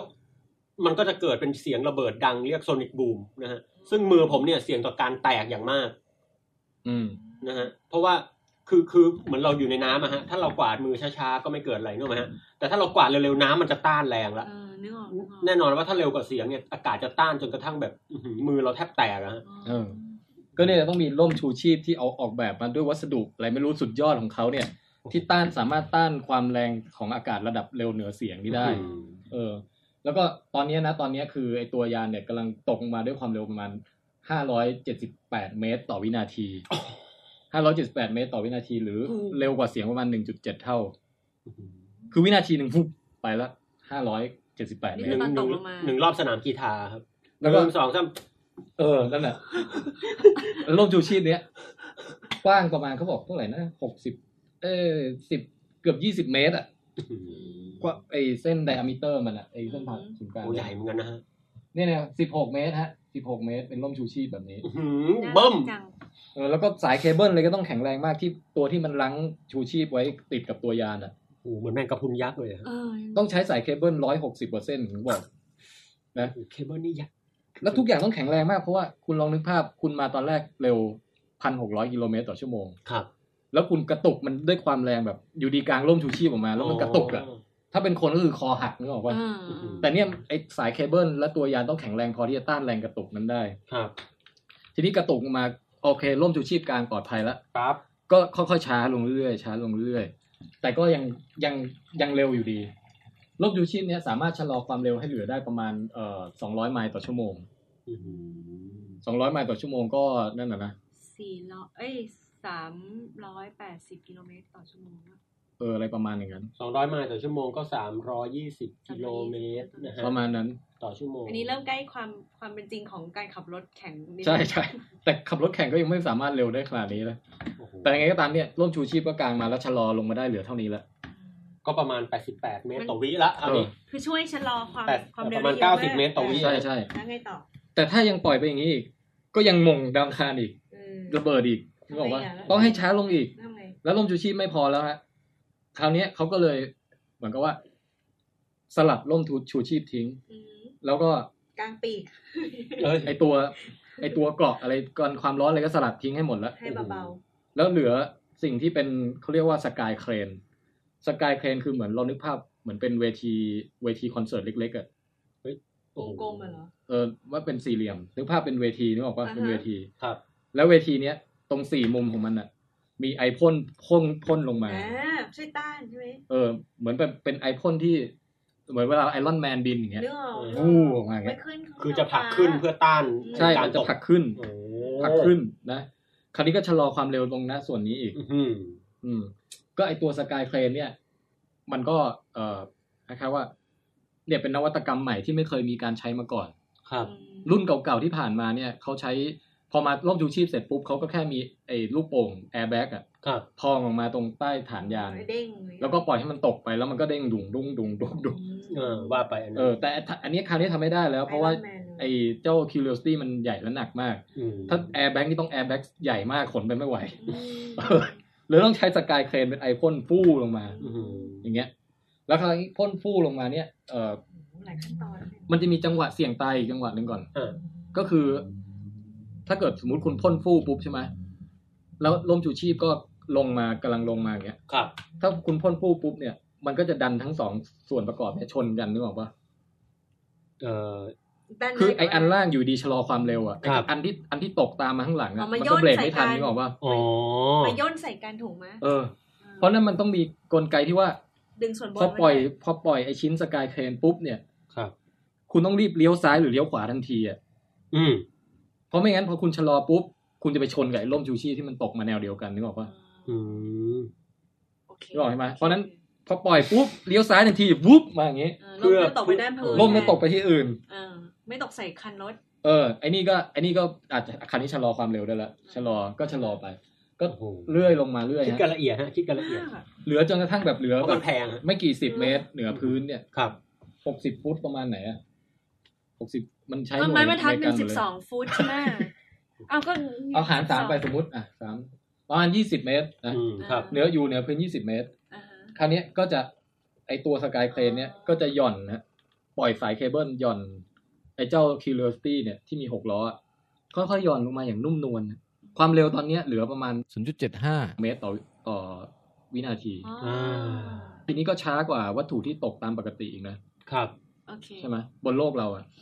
ก็ค่อยๆหย่อนลงมาฮะหย่อนสายยาวลงมา แล้วก็ปล่อยไอ Curios- Curiosity เนี่ยแตะล้อลงพื้นอย่างนิ่มนวลฟื๊บอย่างเงี้ย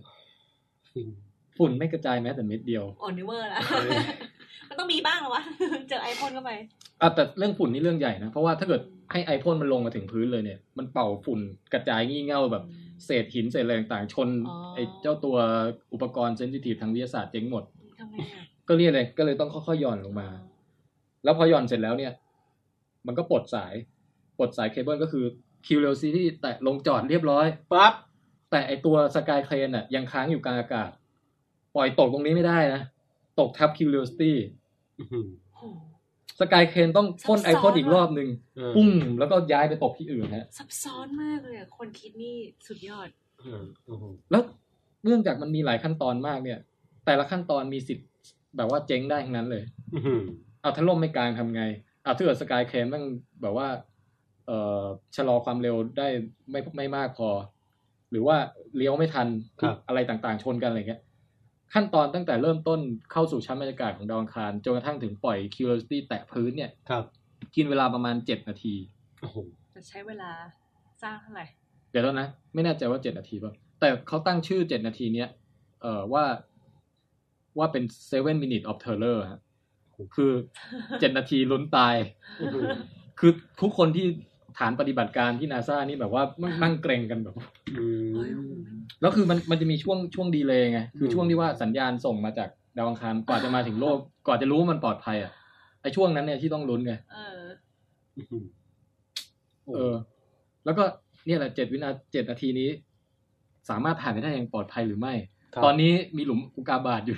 อันใหม่อยู่ที่ดาวอังคาร อืม หรือว่าเป็น curiosity ที่ลงจอดอย่างสำเร็จสวยงาม อืม สำหรับท่านที่ยังไม่ได้ติดตามข่าวครับ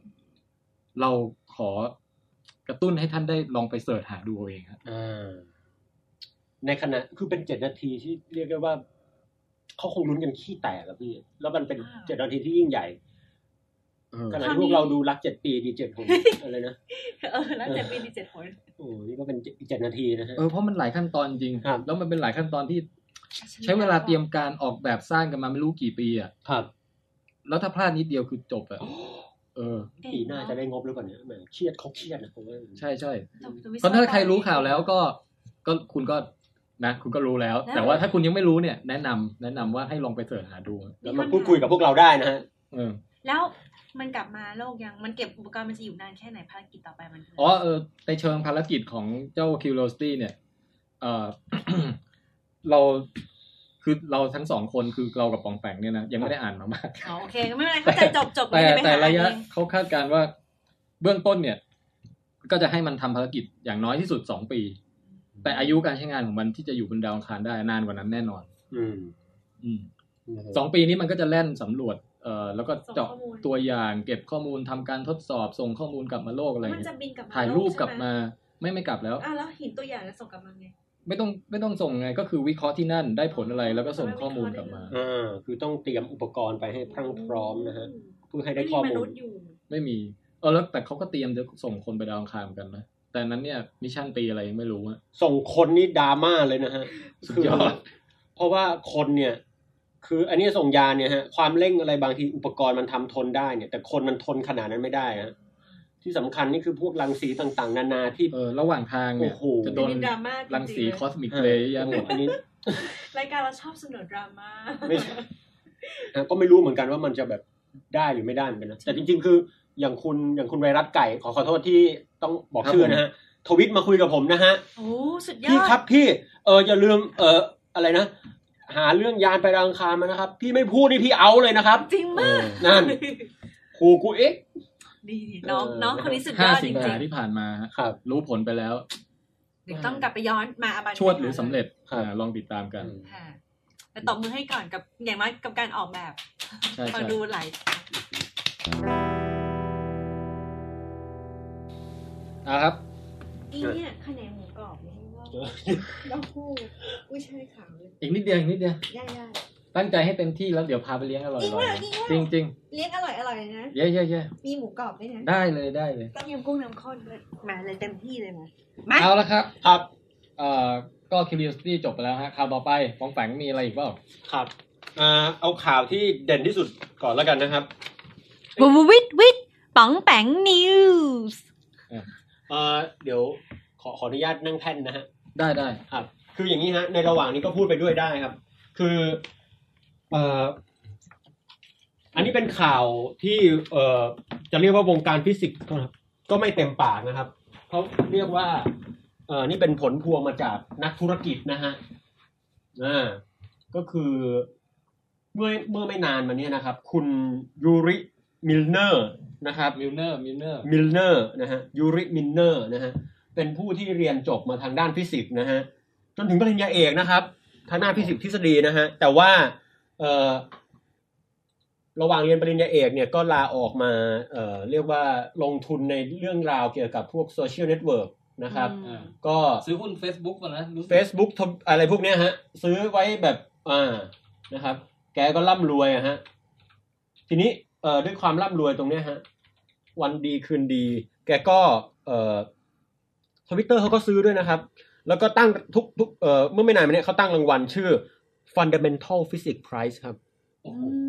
Fundamental ก็คือพื้นฐานมูลฐานนะครับ Physics Prize ก็คือรางวัลทางด้านฟิสิกส์นะฮะพูดง่ายๆคือรางวัลเนี่ยครับ เน้นด้านฟิสิกส์ทฤษฎีเลยครับ จะมอบให้แก่ใครครับ ซึ่ง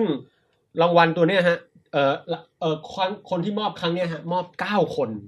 ให้นักฟิสิกส์ ให้เยอะเลยนะ เก้า นัก ค ฟิ น สิกส์เก้าคนนะฮะซึ่ง โอ้ แต่ละคนเนี่ยจะได้รับเงินสามล้านสามล้านเหรียญต่อคนนะฮะ อืม ซึ่งเยอะกว่ารางวัลโนเบลนะครับ ล้า เอาบ้านแล้วเอากิ่งไม้ออกมาสะบัดแล้วเฮ้ยเยอะเฮ้ยเยอะ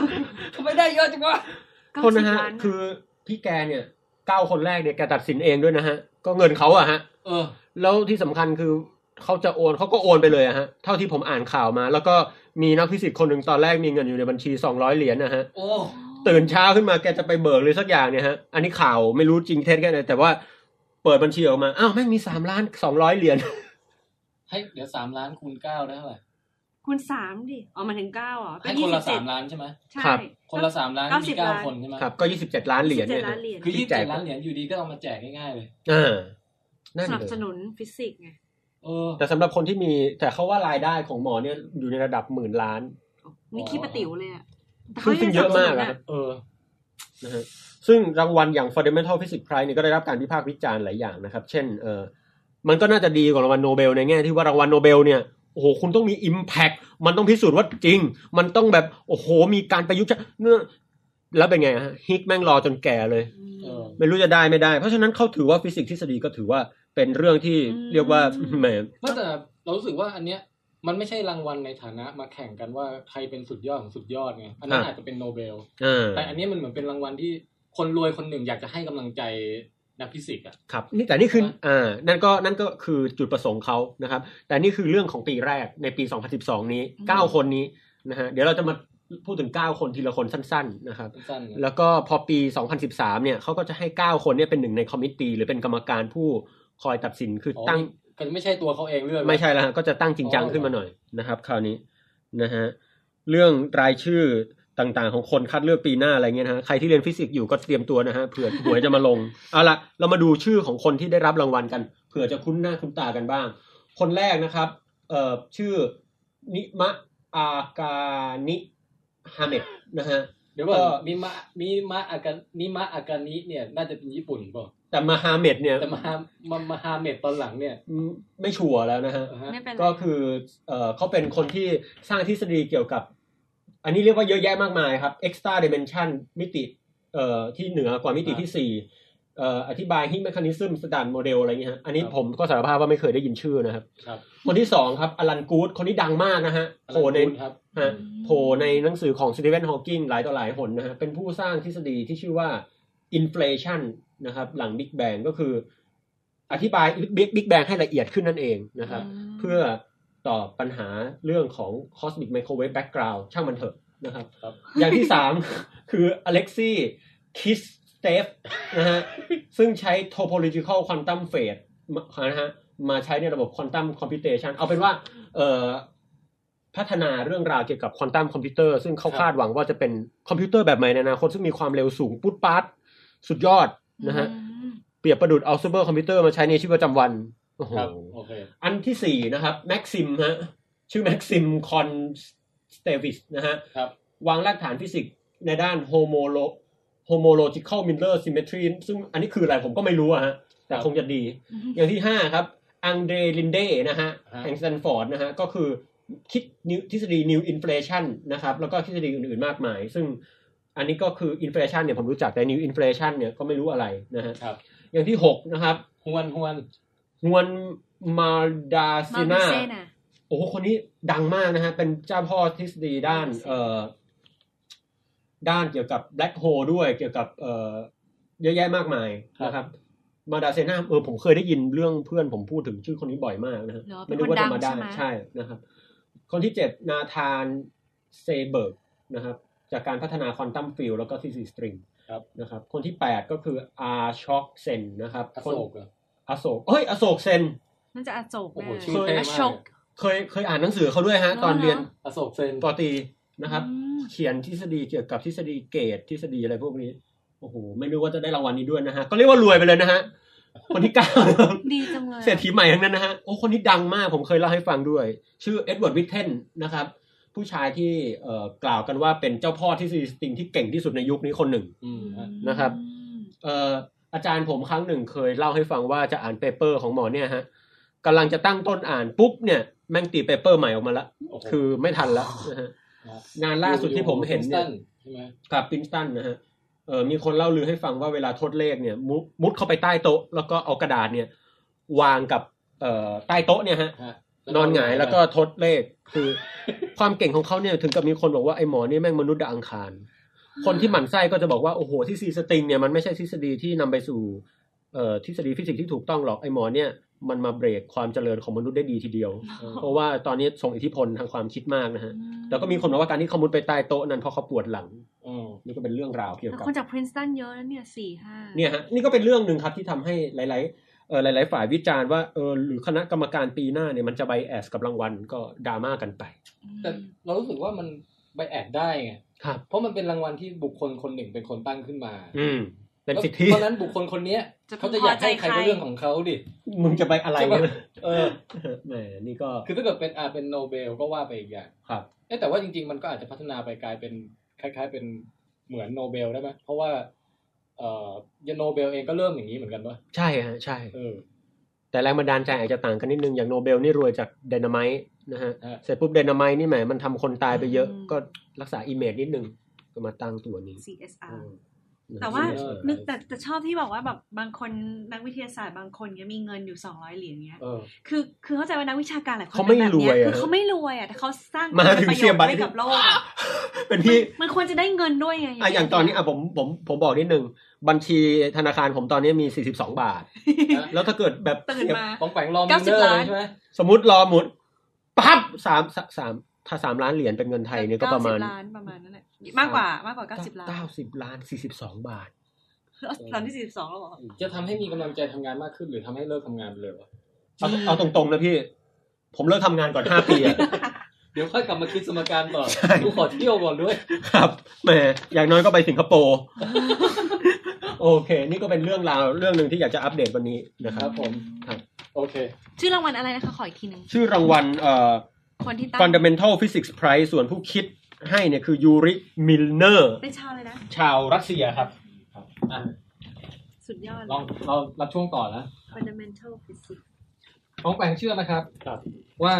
เราไม่ได้เตรียมกันนะครับ ครับ แต่ว่า เฮ้ เมื่ ย อไม่นานที่ผ่านมานี้ครับเอ่อทางประเทศไทยเราก็มีการมอบรางวัลให้นักวิทยาศาสตร์เหมือนกันครับ ว้าว ไหนดูกันฮะ ช่วงนี้เนี่ยช่วงเดือนเนี้ยเดือนสิงหาเนี่ยจะมีกิจกรรมทางวิทยาศาสตร์เกิดขึ้นมากนะ วันแม่เหรอ วัน มัน เพราะว่าเนี่ยที่ดูในรายการแฟนมันแท้ สิบ ของ แปด แปง สิง บอ หาก แล้ว ค กั ม น เป็นวันวิทยาศาสตร์ อ๋อจริงด้วยเนี่ยโป๊ก เออ โป๊กโป๊ก ซึ่งไม่ได้ดูใช่ไหม ดูดูลืม เนี่ยในช่วงนี้เขาก็มีการประกาศรางวัลนักวิทยาศาสต ทำตัว ร์ ใหญ่ ดี หน่อย เด่นของประเทศไทย โอ้ ของปี 2555 เหมือนกัน ครับครับครับ ฮะ โอ้โหนี่ เออ เล่นเล่นพูดหลังรางวัลนี้มันอาจจะยังไงครับคนลองดูนะ อาจจะลองอ่านให้ฟังดูนะว่ามีใครใครได้อะไรบ้าง ครับไม่ เอาละ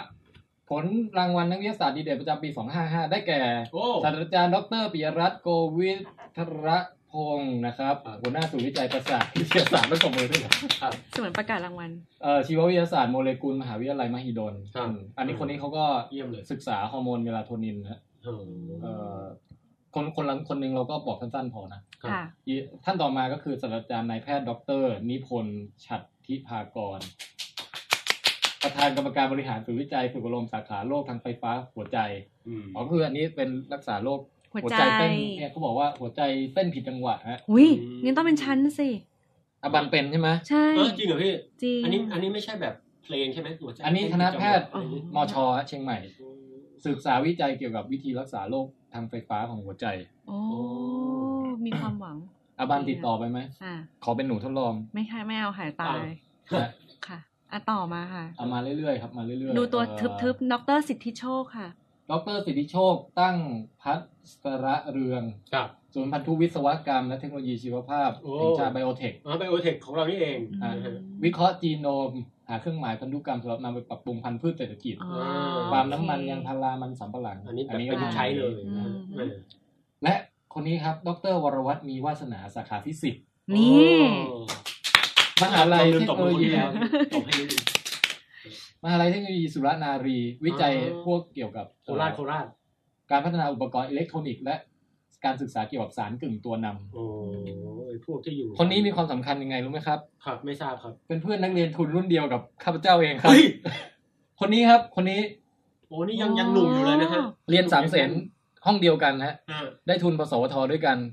ไปเรียนเมืองนอกพร้อมกัน ครับ ทุกวันนี้เป็นไงครับ ดู คน เจ ห ริ นึ่ง ญนะ คนหนึ่งได้นักวิทยาศาสตร์ดีเด่น โอ้ย เอ้ยเมื่อก่อนนี้คือชื่อเล่นชื่อเล่นเขาจริงๆเนี่ยลืมไปแล้วนะ อ่า เพราะว่าเรียกมันแต่แบบวอลแวร์วอลแวร์อะไรอย่างเงี้ย แล้วก็เรียกเรียกบางทีเรียกหนูนวลบ้างหนูนวล อย่าไปแฉเขา เออ แต่ว่า โนี่ ชื่อจริงก็ ถ้าถ้าไม่หยุดนี่น่าจะมีเผาแล้ว ด็อกเตอร์วรวัตรมีวาสนาครับ ครับ อ่ะ โอ้โห อ่ะคนต่อไป เขาทำเขาใช้เอ่อจากการที่คุยกันล่าสุดเนี่ยเขาดูแลไอ้เครื่องหรือดูแลหรือทำการศึกษาที่เกี่ยวข้องกับแสงซิงโครตอนอยู่ โอ้ เยอะเหมือนกันนะ นี่คือฟิสิกส์ เออ เป็นไง ครับ ส คน ถา ต่ น อ ไห ไป ม คนสุด เรี ท้าย ย กว่าได้ดีฮะได้ดี สถานไหมหมี เออรู้สึกไม่อยากทำรายการแล้วว่า อ้าวแหม นี่กูทำอะไรกับชีวิตกูอยู่เนี่ยเออ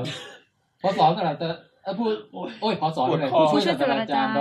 สำริดวัชระศิลป์นะฮะ อืม จากภาควิชาเคมีจุฬาลงกรณ์มหา อะไร วิทยาลัย เจเจตรินป่ะ ทำนั่นมันเอ๊ะเจตลินนามสกุลเลยวัฒนศิลป์เนี่ยเหรอ อ๋อ นี่มันวัชระศิลป์นะ ขอโทษครับ ทำวิจัยด้านเคมีอินทรีย์สังเคราะห์นะครับ อืม ศึกษาสารออกฤทธิ์ทางชีวภาพ ดัดแปลงเป็นยารักษาโรคและเซ็นเซอร์ตรวจจับสารพิษ โอ้โห อ่ะ มีประโยชน์ มีประโยชน์ โอเค ได้เงินเท่าไหร่เปรียบเทียบกับเมืองนอกสิ เออนี่เขาบอกว่า เนี่ยฮะ อะไร หนึ่ นะ งมแสนอบรางวัล บาท นักวิทยาศาสตร์รุ่นใหม่เหรอ เนี่ยฮะ ข้างล่างหนึ่งแสนบาท นักวิทยาศาสตร์ดีเด่นจะได้รับรางวัล4 0 0 0 0 0 บาทพร้อมโล่พระราชทานครับ ส่วนนักวิทยาศาสตร์ที่ได้รางวัล ที่อายุน้อยกว่า พิเศ สา ษ ม ก็ สิ คื บห้า รางวัลรุ่นใหม่ อืม นะ อันนี้ก็จะได้รับรางวัลมูลค่าหนึ่งแสนบาท แสนนึงก็เยอะอ่ะ อ๋อ เออ แหม โอ้โห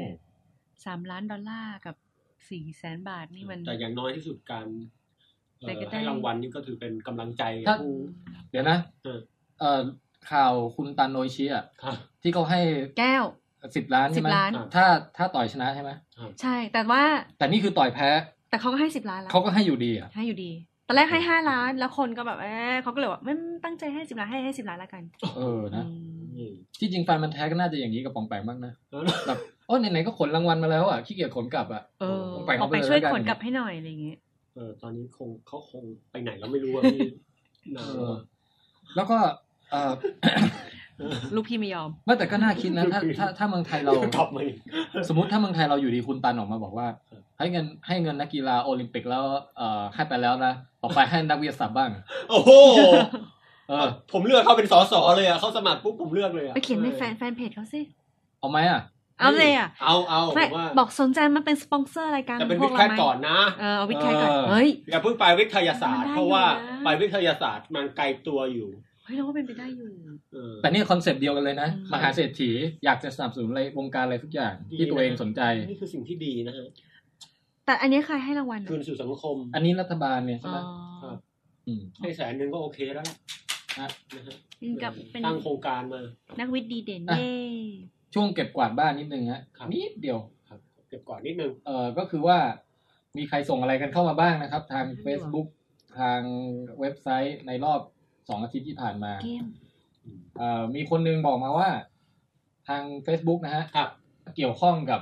ที่ป๋องแปงไปแข่งฟันแท้เนี่ยแหละ อ่า คุณเอ่อโชโก้คุงนะครับ ครับครับ นะชินวรวัฒนานะครับ อืม ส่งมาทาง Facebook บอกว่า ในรายการแฟนมันธุ์แท้เนี่ย วันนี้มีการอ้างว่าโทมัสอันวาเอดิสันเป็นผู้ประดิษฐ์หลอดไฟคนแรกนะครับ ซึ่งตรงกับความเข้าใจของคนทั่วไป แต่เนื้อหาจากเว็บนี้นะฮะแล้วก็ส่งลิงก์มาบอกว่านิโคลาเทสลาต่างหากที่เป็นคนคิดก่อน พร้อมกับการดิสเครดิตเอดิสันแบบไม่มีชิ้นดีเลย โอ้ ก็ไม่รู้ว่าอันไหนจริงเท็จประการใดลองอ่านดูนะครับผม อันนี้จะเลยถามบองแปงว่า ครับ ในการอ่านเตรียมตัวแฟนมันธุ์แท้ของบองแปงเนี่ย ฮะ ได้ผ่านเจอเรื่องเกี่ยวกับนิโคลาเทสลาที่เป็นคู่อริกับเอดิสันบ้างไหม ผ่านผ่านๆฮะอ่านผ่านผ่าน ไม่เจอแบบขุมขุมทรัพย์ต้นตอ ๆ ข้อมูลอะไรอย่างนี้ไหม เรื่องนี้ไม่ไม่มั่นใจนะครับ เออ แต่เรื่องนี้เป็นประเด็นที่น่าสนใจอยู่นะ ครับ เพราะว่าสองคนเนี้เหมือนกับมายุคเดียวกัน อ่า คิดค้นเรื่องเดียวกัน แล้วเทสลาก็โนเนมมาตลอดด้วย เออ อืม อันนี้เราเอางี้แล้วกัน เราเราตั้งรายงานฟีดแบ็กเคาะเรื่องนี้ไว้ก่อน ครับ แล้วเดี๋ยวเราค่อยมาเติมรายละเอียดภายหลัง ได้ครับแหมอัน โอ นี้ เคนะฮะ โอ้ลืมลืมดูคอมเมนต์ของคุณโชโกคุงเลย ครับ อีกเรื่องหนึ่งครับ ครับ เอ่อ ก็คือไปที่ w i t c a s t w o r d p r e s s c o m นะครับ ว้าว มีผู้มาทิ้งคอมเมนต์ไว้นะอ่ะคนนี้ฮะคุณจักริด อ๋อ ชาคริสฮะชาคริส อ๋อ ชาคริสรู้จักเหรอฮะ ครับ โอเคถ้างั้นก็คือคุณชาคริสครับ เออ มาฟีดแบ็กไว้ในเว็บไซต์นะครับ ครับ เอ่อ ก็คือมาอธิบายเพิ่มเติมเรื่องไอ้ข่าวที่อบันเอามาเป็น ไปเอ่อแวมไพ เป็นร์ส ข้อ ตา หลอก ร์ นั่นเอง เป็นข้อหลอกคราวก่อนอะนะ ครับ เขาบอกว่าเรื่องดาวเลิกษ์ผมเข้าใจว่าเอาเอางี้ก่อน คืออาบันเนี่ยเซตการหลอกไว้ตรงที่บอกว่าดาวแวมไพร์เนี่ยเป็นดาวมวลน้อยที่ไปดูด ดาวมวล อีเลียมจากดาวมวลมากมา ครับ แล้วตัวเองพอได้มวลมาก็สุกสว่างขึ้น อืม อ่าที่แล้วเป็นการหลอกไงหลอกตรงที่ว่ามันไม่ใช่ ฮีเลียม ฮีเลียมแต่เป็นไฮโดรเจน อืม อ่า นะอันนี้เขาแล้วเราก็บอกเอ้ยใช่เหรอฮีเลียมกับไฮโดรเจน ปกติมันก็อยู่ด้วยด้วยกัน อืม น่าจะดูดมาพร้อมกันอ่ะ อืม มันมั่วเปล่าอะไรอย่าง อื เงี้ย ม อ่า คุณจะชาคริสเขาก็บอกว่าเรื่องดาวฤกษ์เนี่ย ผมเข้าใจว่าฮีเลียมส่วนใหญ่จะอยู่ที่แกนของดาวนะครับ ครับ เพราะว่ามันหนักกว่า อื ดังนั้นมันไม่น่าจะดูดฮีเลียมในปริมาณที่เยอะนะฉะนั้นข้อหลอกที่พี่อาบันบอกว่าหลอกเนี่ย ผมว่ามีเหตุผลพอครับ เน่ ไม่ไม่โมฆะนะตกลง ไม่โมฆะ โอ้เอ้ย คือต้องมีความรู้เรื่องการจัดลำดับชั้นของแก๊สในดวงดาวฤกษ์เนี่ยว่าอะไรอยู่ข้างในอะไรอยู่ข้างนอกเนี่ย ครับ ก็จะสามารถวิเคราะห์ตรงนี้ได้ โอ้ อาบันเนี่ยก็มีความรู้เรื่องนี้ใช่ไหมก็เลยตั้งบอกออกมาเป็น แน่นอนเรื่องนี้เราลึก ไม่ ซึ้ง ใช่แล้ว มา ฮะ ก อันเนี้ย เนี่ยฮะเขาบอกว่าต่อให้ดูดฮีเลียมมาเนี่ย ก็จะไม่ช่วยต่ออายุดาว เพราะว่าเอ่อในกระบวนการให้พลังงานต่างๆ ในดาวทั่วไปคือ ปฏิกิริยาที่เกิดขึ้นคือไฮโดรเจนฟิวชันไม่เกี่ยวอะไรกับฮีเลียมนะฮะ อืม โอเคส่วนที่ว่าทำไมดาวมวลน้อยดูดจากดาวมวลมาก เพราะว่าอย่างที่พี่ปองแปงบอกครับ อืม ดาวมวลมากมักตายก่อน แต่ก่อนมันจะตายมันจะพองตัวขึ้นเป็นเลดไจแอน อืม ทำให้ส่วนที่พองอยู่เนี่ย เข้าไปอยู่ในโซนแรงโน้มถ่วงของดาวมวลน้อยพอดี อืม ก็เลยถูกถูกดูดเข้ามาได้อ่ะดาวมวลน้อยก็เลยเหมือนได้เชื้อเพลิงเพิ่ม และอยู่ได้นานขึ้น ส่วนดาวมวลมากก็เสียผิวไปทำให้มันไม่เป็นสีแดง ก็เลยหลอกตา พวกเราว่ามันไม่ได้กำลังจะใกล้ตาย คือคือถ้าดาวใกล้ตายจะแบบสีจะแดงขึ้นเรื่อย อืม ๆ แต่ว่าถ้าเป็นสีน้ำเงินเนี่ยเหมือนกับเป็นดาวที่ยัง ดาวใหม่อ้อ ยังอ้ออ้ออยู่ อืม เนี่ยมันถูกดูดอันนี้ไปก็เลยกลายเป็นสีน้ำเงิน แล้วก็หลอกตาว่าจริงๆเรา ๆเป็น ไม่ ดา ได้ ว ใกล้อ้อ ตาย อืม เออ ไม่ ต้องขอ ก็เรียกว่าคุณอบันก็มีเอ่อแฟนๆมา มาปกป้องพอสมควร แหมเขาเรียกว่าเอาข้อมูลมาสนับสนุนนะบันก็รู้อยู่แล้วเรื่องเหล่านี้อะไรฮีเลียมไฮโดรเจนฟิวชันเนี่ย และก็สุดท้ายครับ สุดท้ายคือคุณไวรัสไก่ โอ้ อืม เราเคยสงสัยกันใช่ไหมว่าคนตาบอดใช้คอมพิวเตอร์ได้ยังไง อืม เล่น โอ้ Facebook อ่านเว็บไซต์ได้ยังไง อ่าอ่าอ่า คุณไวรัสไก่ก็ส่งลิงก์มาให้เราแล้ว โอ้ ไปปรากฏว่าเป็นบทความที่เนื่องจากเขาเคยโดนถามแบบนี้มาไม่รู้กี่5,821รอบเนี่ยนะ เหมือนกับที่เราไม่ยอมถาม Google มาก่อน เขาก็เลยเขียนบทความอธิบายเรื่องนี้โดยละเอียดขึ้นมาเลยฮะ โอ้จบเลยทีนี่ เป็นแล้วเขียนเขียนละเอียดมากนะ ผมยังไม่มีเวลาไปนั่งอ่านเลยเพราะมันละเอียดยิบเลยอะเออ แต่ยังไงก็ตามเขาส่งลิงก์มาแล้วแล้วเดี๋ยวเราเอาลิงก์นี้ไปโพสต์ไว้ให้นะฮะสำหรับคนที่สนใจอยากอ่านอยากรู้ว่าคนตาบอดใช้คอมพิวเตอร์อย่างไร เดี๋ยวเดี๋ยวผมต้องไปอ่านบ้างละ ค่ะ เออ ขอบคุณน้องไวรัสไก่มากเลย ครับผม ขอบคุณ ไวรัสไก่ ทุกท่านที่ติดต่อ และ เข้ามา คุณชาคิดและนะฮะ ค่ะวาววิทวิทวิทเกม วิดควิสเว้ย วาววิทวิทวิทวิทควี อ่าเอาละครับ ปัญหาในสัปดาห์นี้นะครับ จะคุยกันเกี่ยวกับ ไปออกมันแพ้นักวิทยาศาสตร์ อืม ก็เลยจะมีปริศนาเกี่ยวกับนักวิทยาศาสตร์มาให้ทุกท่าน รวมทั้งผู้ชมทั้งผู้ฟังทางบ้านนะฮะ ของแปง ครับ ของแปงเข้าช่วงผิดหรือเปล่าครับ ครับ อันนี้ไอ้ที่มันมีสามข้อจริงหรือหลอกนะครับ ใช่ครับ ก็ ใช่ ใช่ ครับ ไง อ๋อใช่ใช่ไหมครับโอเคแต่จะเกี่ยวกับนักวิทยาศาสตร์ ใจย็นๆ โอเคนะฮะ ใจย็นๆ ขอโทษครับ แล้วก็ ขัดคำบ่อยเหลย เออครั้งนี้จะยากนิดนึงครับเพราะจะมีสี่ข้อเลย โอ้ จะขอโกงนิดนึงเพราะไม่อยากให้ใครถูกนะฮะแล้วที่สำ แล้วที่สำคัญนะครับก็คือ เอ่อบอกไว้เลยนะครับ ว่าครั้งนี้มีข้อจริงแค่ข้อเดียว ครับผม นะครับ แต่นอกนั้นหลอกหมด แต่หลอกนี่ก็จะมีหลอกแบบมีชั้นเชิงหน่อย นะ โอ้โห เรามาดูกันนะครับว่าปัญหาต่อไปนี้มีอะไรบ้าง ข้อหนึ่งครับอเล็กซานเดอร์เกรแฮมเบล ครับ เป็นผู้ประดิษฐ์โทรศัพท์เครื่องแรกของโลกครับ จริงหรือไม่ครับที่อเล็กซานเดอร์เกรแฮมเบลนั้น หลังจากประดิษฐ์โทรศัพท์ได้ และมีบริษัทมาเทคโอเวอร์ต่างๆนานาก็โทรหาลูกเมียบ่อยจนไม่เป็นอันทำอะไร โอ้โห เดี๋ยวก่อนไอ้ส่วนที่ให้ให้ให้เดาว่าจริงหรือหลอกเนี่ย คือ ส่วนไหนฮะ คือเกรแฮมเบลเนี่ย หลังจากประดิษฐ์โทรศัพท์ได้เนี่ย ก็โทรหาลูกเมียบ่อยจนหลังจากนั้นก็ไม่มีผลงานบ้าอะไรออกมาอีกเลย คือส่วนนี้นะ นี่คือส่วนนี้นะครับ ส่วนนี้นะฮะชัดเจนนะฮะ โอคฮะฮะ อย่างที่สองครับ หลุมบนดวง อันนี้ยังอันนี้เกรินนะฮะเกรินหลุมบนดวงจันทร์จะตั้งตามชื่อนักดาราศาสตร์ ผู้มีผลงานยิ่งใหญ่ต่าง ๆ นานาคำถามครับ นี่จริงหรือหลอกครับ ดาวินชีเลโอนาร์โดดาวินชีเป็นผู้วาดภาพโมนาลิซาเนี่ย แต่ดันมีชื่อไปอยู่ในหลุมดวงจันทร์ด้วย อืม เอ๊ะมันจริงหรือหลอกเนี่ยแม่พี่แกไปเกี่ยวอะไรกับดาราศาสตร์ อย่างที่สามครับข้อสามนะฮะเอ่อเดี๋ยวนะฮะแป๊บหนึ่งเออเป็นสี่ชอยเนี่ย โอเคไหมฮะ ได้โอเคโอเค นะอย่างที่สามนะครับ นักโบราณคดีรัสเซียครับ อันนี้เป็นนักเอ่อโบราณคดีแล้วนะฮะ ค้นพบเอ่อร่มคันแรกของโลกครับอืมซึ่งประดิษฐ์มาเพื่อกันฝนหิมะในรัสเซียครับ ในชุมในเขตชุมชนเก่าที่ชื่อว่าอัมเบเรสกาซึ่งมี โอ้ ซึ่งมีชื่อคล้ายกับร่มด้วยนะฮะ ก็คือเป็นที่มาของคำว่าอุมเบรล่าอย่างเงี้ยเหรอ เออ เออนะ เออเดี๋ยวอันนี้ผมเพิ่งสังเกต เออนะครับ แต่เอาเป็นว่าข้อสามเนี่ยพอยคือไม่มีเกิดเลยฮะ ก็คือนักมีนักโบราณคดีคนหนึ่งนะครับพูดง่ายๆคือคนพบร่มคันแรกอยู่ในรัสเซีย ซึ่งใช้กันฝนนะฮะ ร่มที่เก่าแก่ที่สุดตั้งแต่ อ่าอยู่ในรัสเซียนั่นเองนะครับ ซึ่งเอาไว้กันฝนหิมะ นะฮะ อย่างที่สี่ครับ แมนเดลฮะ บิดาแห่งพันธุศาสตร์นะฮะ ครับผม เป็นบุคคลคนแรกของโลกครับ ที่อธิบายปรากฏการณ์ชาก้นถ้วยได้ ปรากฏการณ์ชาก้นถ้วย คือหมายความว่าปกติเนี่ย เวลาเราเราเอ่อเอาเอาเอาเอาเสื้อผ้าเข้าไปในถังซักผ้านึกออกไหมฮะ เวลาเราหมุนเนี่ย น้ำมันก็จะกระเด็นออกมาเป็นการ อืม ปั่นแห้งนะครับ แต่ชาก้นถ้วยเนี่ย ประพฤติตัวประหลาดก็คือ เวลาเราหมุนชาเนี่ย มันดันไปกองกระจุกอยู่ตรงกลางแทนที่จะถูกเหวี่ยงไปตามขอบ อ๋อ นึกออกไหม คือ ฮะ เว ป ลาก ติ ช้อนคนคนคนเนี่ย ฮะใบชาเนี่ยกาดชามันจะลงตรงกลาง คือปกติเวลามีการหมุนเหวี่ยงเนี่ยมันจะกระเด็นออกหมดเลย ก็เริ่ม รู้ไหม เป็น ฮะ เดลเป็นคนอธิบายนี้เป็นคนแรก คนแรกครับ คนแรกของโลกด้วยนะครับ โอ้โห แต่เอ่ออันนี้ขอเติมนิดนึงก็คือ แทนที่เขาจะได้รับเครดิตอย่างมากมายในตอนในที่ทุกคนรู้จักเนี่ย ปรากฏว่าเอกสารเนี่ยก็ถูกละเลยไปพร้อมกับงานทางพันธุศาสตร์ของเขา โอ้โห อันไหนเป็นข้อ ข้อจริง มีข้อจริงข้อเดียวเท่านั้น แล้วก็เดี๋ยวขอ เอ่อทวนนะฮะ ทวนครับ ข้อหนึ่งครับเกรแฮมเบลผู้ผลิตโทรศัพท์โทรหาลูกเมียบ่อยจนหลังจากประดิษฐ์โทรศัพท์ได้ก็ไม่ได้ทำอะไรเลย ครับ อย่างที่สองครับหลุมบนดวงจันทร์ตั้งชื่อตามนักดาราศาสตร์เนี่ยแต่แหม่ดาวินชีคนวาดโมนาลิซาดันไปชื่อไปปรากฏเป็นหลุมดาวินชีด้วย ฮะ อย่างที่สามฮะมีการค้นพบเอ่อล่มคันแรกของโลกอยู่ที่รัสเซียฮะ ครับ ในเขตชุมชนเก่า ซึ่งเขาพบว่าล่มตัวเนี้ยใหญ่จนเอาไว้ประดิษฐ์เพื่อกันฝนหิมะในรัสเซียได้ อย่างที่สี่ครับเมนเดลฮะเอ่อนักวิทยาศาสตร์ผู้เอ่อพระผู้คิดกฎพันธุศาสตร์เนี่ยนะฮะได้อธิบายปรากฏการณ์ชาก้นถ้วย หรือการหมุนของใบชาที่ไปกองตะกอนอยู่ตรงกลางได้คนแรกของโลกครับ โอ้ my god นี่มันเป็นไปได้ทั้งทั้ง ถาม สี่ ได้ ข้ ไห อ ม เลย เนี่ย ถามได้ครับถามได้ แมนเดลชาวอะไร ทำไมอ่ะ รู้สึกจะออสเตรียครับออสเตรีย อืมโอเคจ ครับ ฮะ จบละ เป็นบาทหลวงชาวออสเตรียนะฮะถ้าเขาถ้า อืม น่าจะใช่ครับ โอเค ต่อโอเคใครใครไปก่อน lady first เป็นไงฮะอันนี้ ข้อสุดท้ายไอ้ยถามอีกนิดนึง ครับ แมน ครับ เดลนี่ปีคศเลย โอ้ยจะถามอะไรเยอะ ไม่รู้ครับอันนี้ โอเค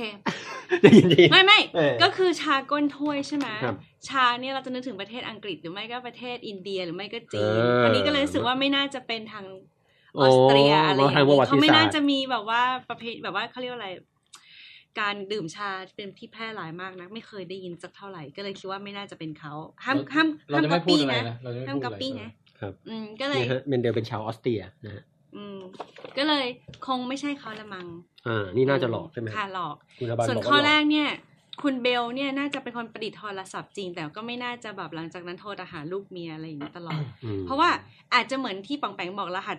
รหัสอะไรนะมอสเหรอ ครับ คือเป็นเพราะว่าติดต่อภรรยาไม่ได้ภรรยาเลยเสียชีวิตไปก่อน ก็เลยคนนี้อาจจะมีแรงบันดาลใจใกล้ๆกันก็ได้ อ๋อ ก็เลยเมียลูกเมียตาเบล เออ ก็หลอกอ่ะ หลอก แล้วก็ หรือหร่มลุมบนดวงจันทร์กับร่มอะฮะ ข้อจริงเลยละกัน อ่า ข้อสองเป็นข้อจริง อ้าว เพราะว่าเลโอนาร์โดก็อาจจะแบบเป็นคนที่ศึกษาหลายอย่างหลายศาสตร์แพร่หลายหนึ่ง โอ้ ใน เยอะ นั้น แยะ ก็มากมายคืออาจจะเป็นเรื่องดาราศาสตร์ โอ้โห คนแรกๆของโลกที่มีการบันทึกทำเป็นเรื่องเป็นราวจริงจังคน ครับ ก็เลยให้เกียรติเขาโดยการตั้งชื่อหลุมตามเขาละกัน สรุปก็คือคิดว่าข้อ ข้อสองคือข้อจริง แล้วไอ้ร่มนั่นไม่ใช่ ร่มร่มมันมีความแหม่งแต่ไม่รู้ว่ามันแหม่งตรงไหนคือ ครับ ตรง แต่รู้สึกว่าไม่ใช่ละ ร่มข้างล่างยังไม่น่าจะใช่ เออ ตกลงข้อร่วมหลอก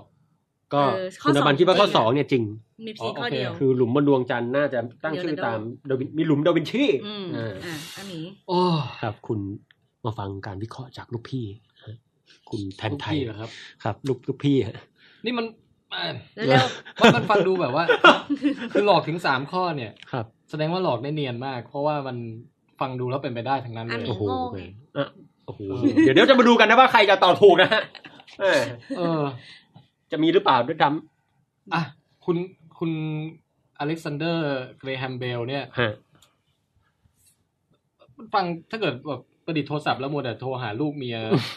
จนไม่ทันไม่เป็นนันทำอะไรเนี่ย ฟังมันฟังดูงี่เง่าไป อ่า คิดว่าเขาน่าจะเป็นคนที่มีผลงานมากมายต่อมาจากนั้นมากกว่า ครับ และอีกอย่างคือตัดสินจากนิสัยของผู้ชายเนี่ยผู้ชายไม่ค่อยอยากคุยกับลูกเมียหรอก โอ้อ่ะเออคือให้พี่เลือกนะ พี่อยู่ห้องแลบประดิษฐ์นู่นประดิษฐ์นี่ต่อดีกว่า แฮปปี้แฮปปี้ว่ะ เออไม่ค่อยอยากคุยหรอก เออ อยากอยู่คนเดียว เออ มาโทรมาก็ไม่ค่อยอยากรับอะไรอย่าง เอ เงี้ย อนั่นไง นะครับ เพราะฉะนั้นข้อหนึ่งหลอกฮะ โอ้โห นี่เดาจากนี่แต่ผู้ชายนะฮะ อืม ซึ่งเอาตัวเองเป็นเกณฑ์ต่อไปฮะ ข้อสองฮะ เออ อะไรแล้วนะ เอ่อหลุมดวนดวงจันทร์มีหลุมดาวินชี อา ด้ ร ว ม ย ณ์ดาวินชี จะไม่เกี่ยวดาราศาสตร์เลย นั่นน่ะดิ เออ เออ แต่กฎเขาตั้งตามเนี่ยอันนี้ผมบอกนิดหนึ่ง คือหลุมบนดวงจันทร์เนี่ย น่าจะค้นพบมานานแล้วเหมือนกันนะ อืมตรงนี้ อืมสองกล้องสองกล้องอะไร มันน่าจะตั้งชื่อมาตั้งแต่ คือไอไอไอพวกชื่อที่มีการระบุว่าเอาตามชื่อนักดาราศาสตร์เนี่ย ครับ เอ่ออาจจะเป็นระบบที่ใช้กันอยู่ในปัจจุบัน แต่มันอาจจะมีชื่ออย่างอื่นที่หลุดมาก่อนหน้านั้นนะก่อนหน้าที่จะมีระบบเกิดขึ้น โอ้โห นี่นี่ดูดูมาทางเดียวกันนะฮะ เออ อาจจะไปกระจุกอยู่ที่ข้อสองหรืออย่างไรอันนี้ แต่คิดว่าข้อเนี้ยมันสามารถทำเป็นข้อหลอกได้ได้ง่ายไงเพราะแค่เอาชื่อดาวินชีคือชื่อดาวินชีมันสามารถเลือกมาสุ่มๆได้อะ เออ เลือกเป็น นี่ ใครก็ได้อะไรเงี้ย อืม คลิกขึ้นไป คลิกขึ้นไปอีก อืม หลอกของหลอกคือจริงอ่า นั่นแหละดิอ่ะคิดว่าข้อนี้ก็หลอกเหมือนกัน เหล คื ก อคิดว่า เห็น ต้องมีสัก แล้ บาว ง เห็น ชื่อ แ แหละต้องมีสักบางชื่อในหลุมดวงจันทร์เนี่ยที่ไม่ใช่นักดาราศาสตร์ อ่ แต่ว่า อาจจะเป็นหลุม แต่ เกอ คิด เต้ ว่าเออ แต่คิดว่าไม่น่าใช่ดาวินชี ครับ อ่าเอ่อส่วนข้อสามข้อสาม อะไรนะฮะคุณอบันว่าไงนะฮะ หลุมบูซีเยอะไรนะ โอ้ลาโวเซีย ล่ม ล่มรัสเซีย อัมบาเรสกานะฮะอัมเบเรสกาเขตชุมชน ข้อเนี้ยอยากจะอยากจะรู้สึกว่า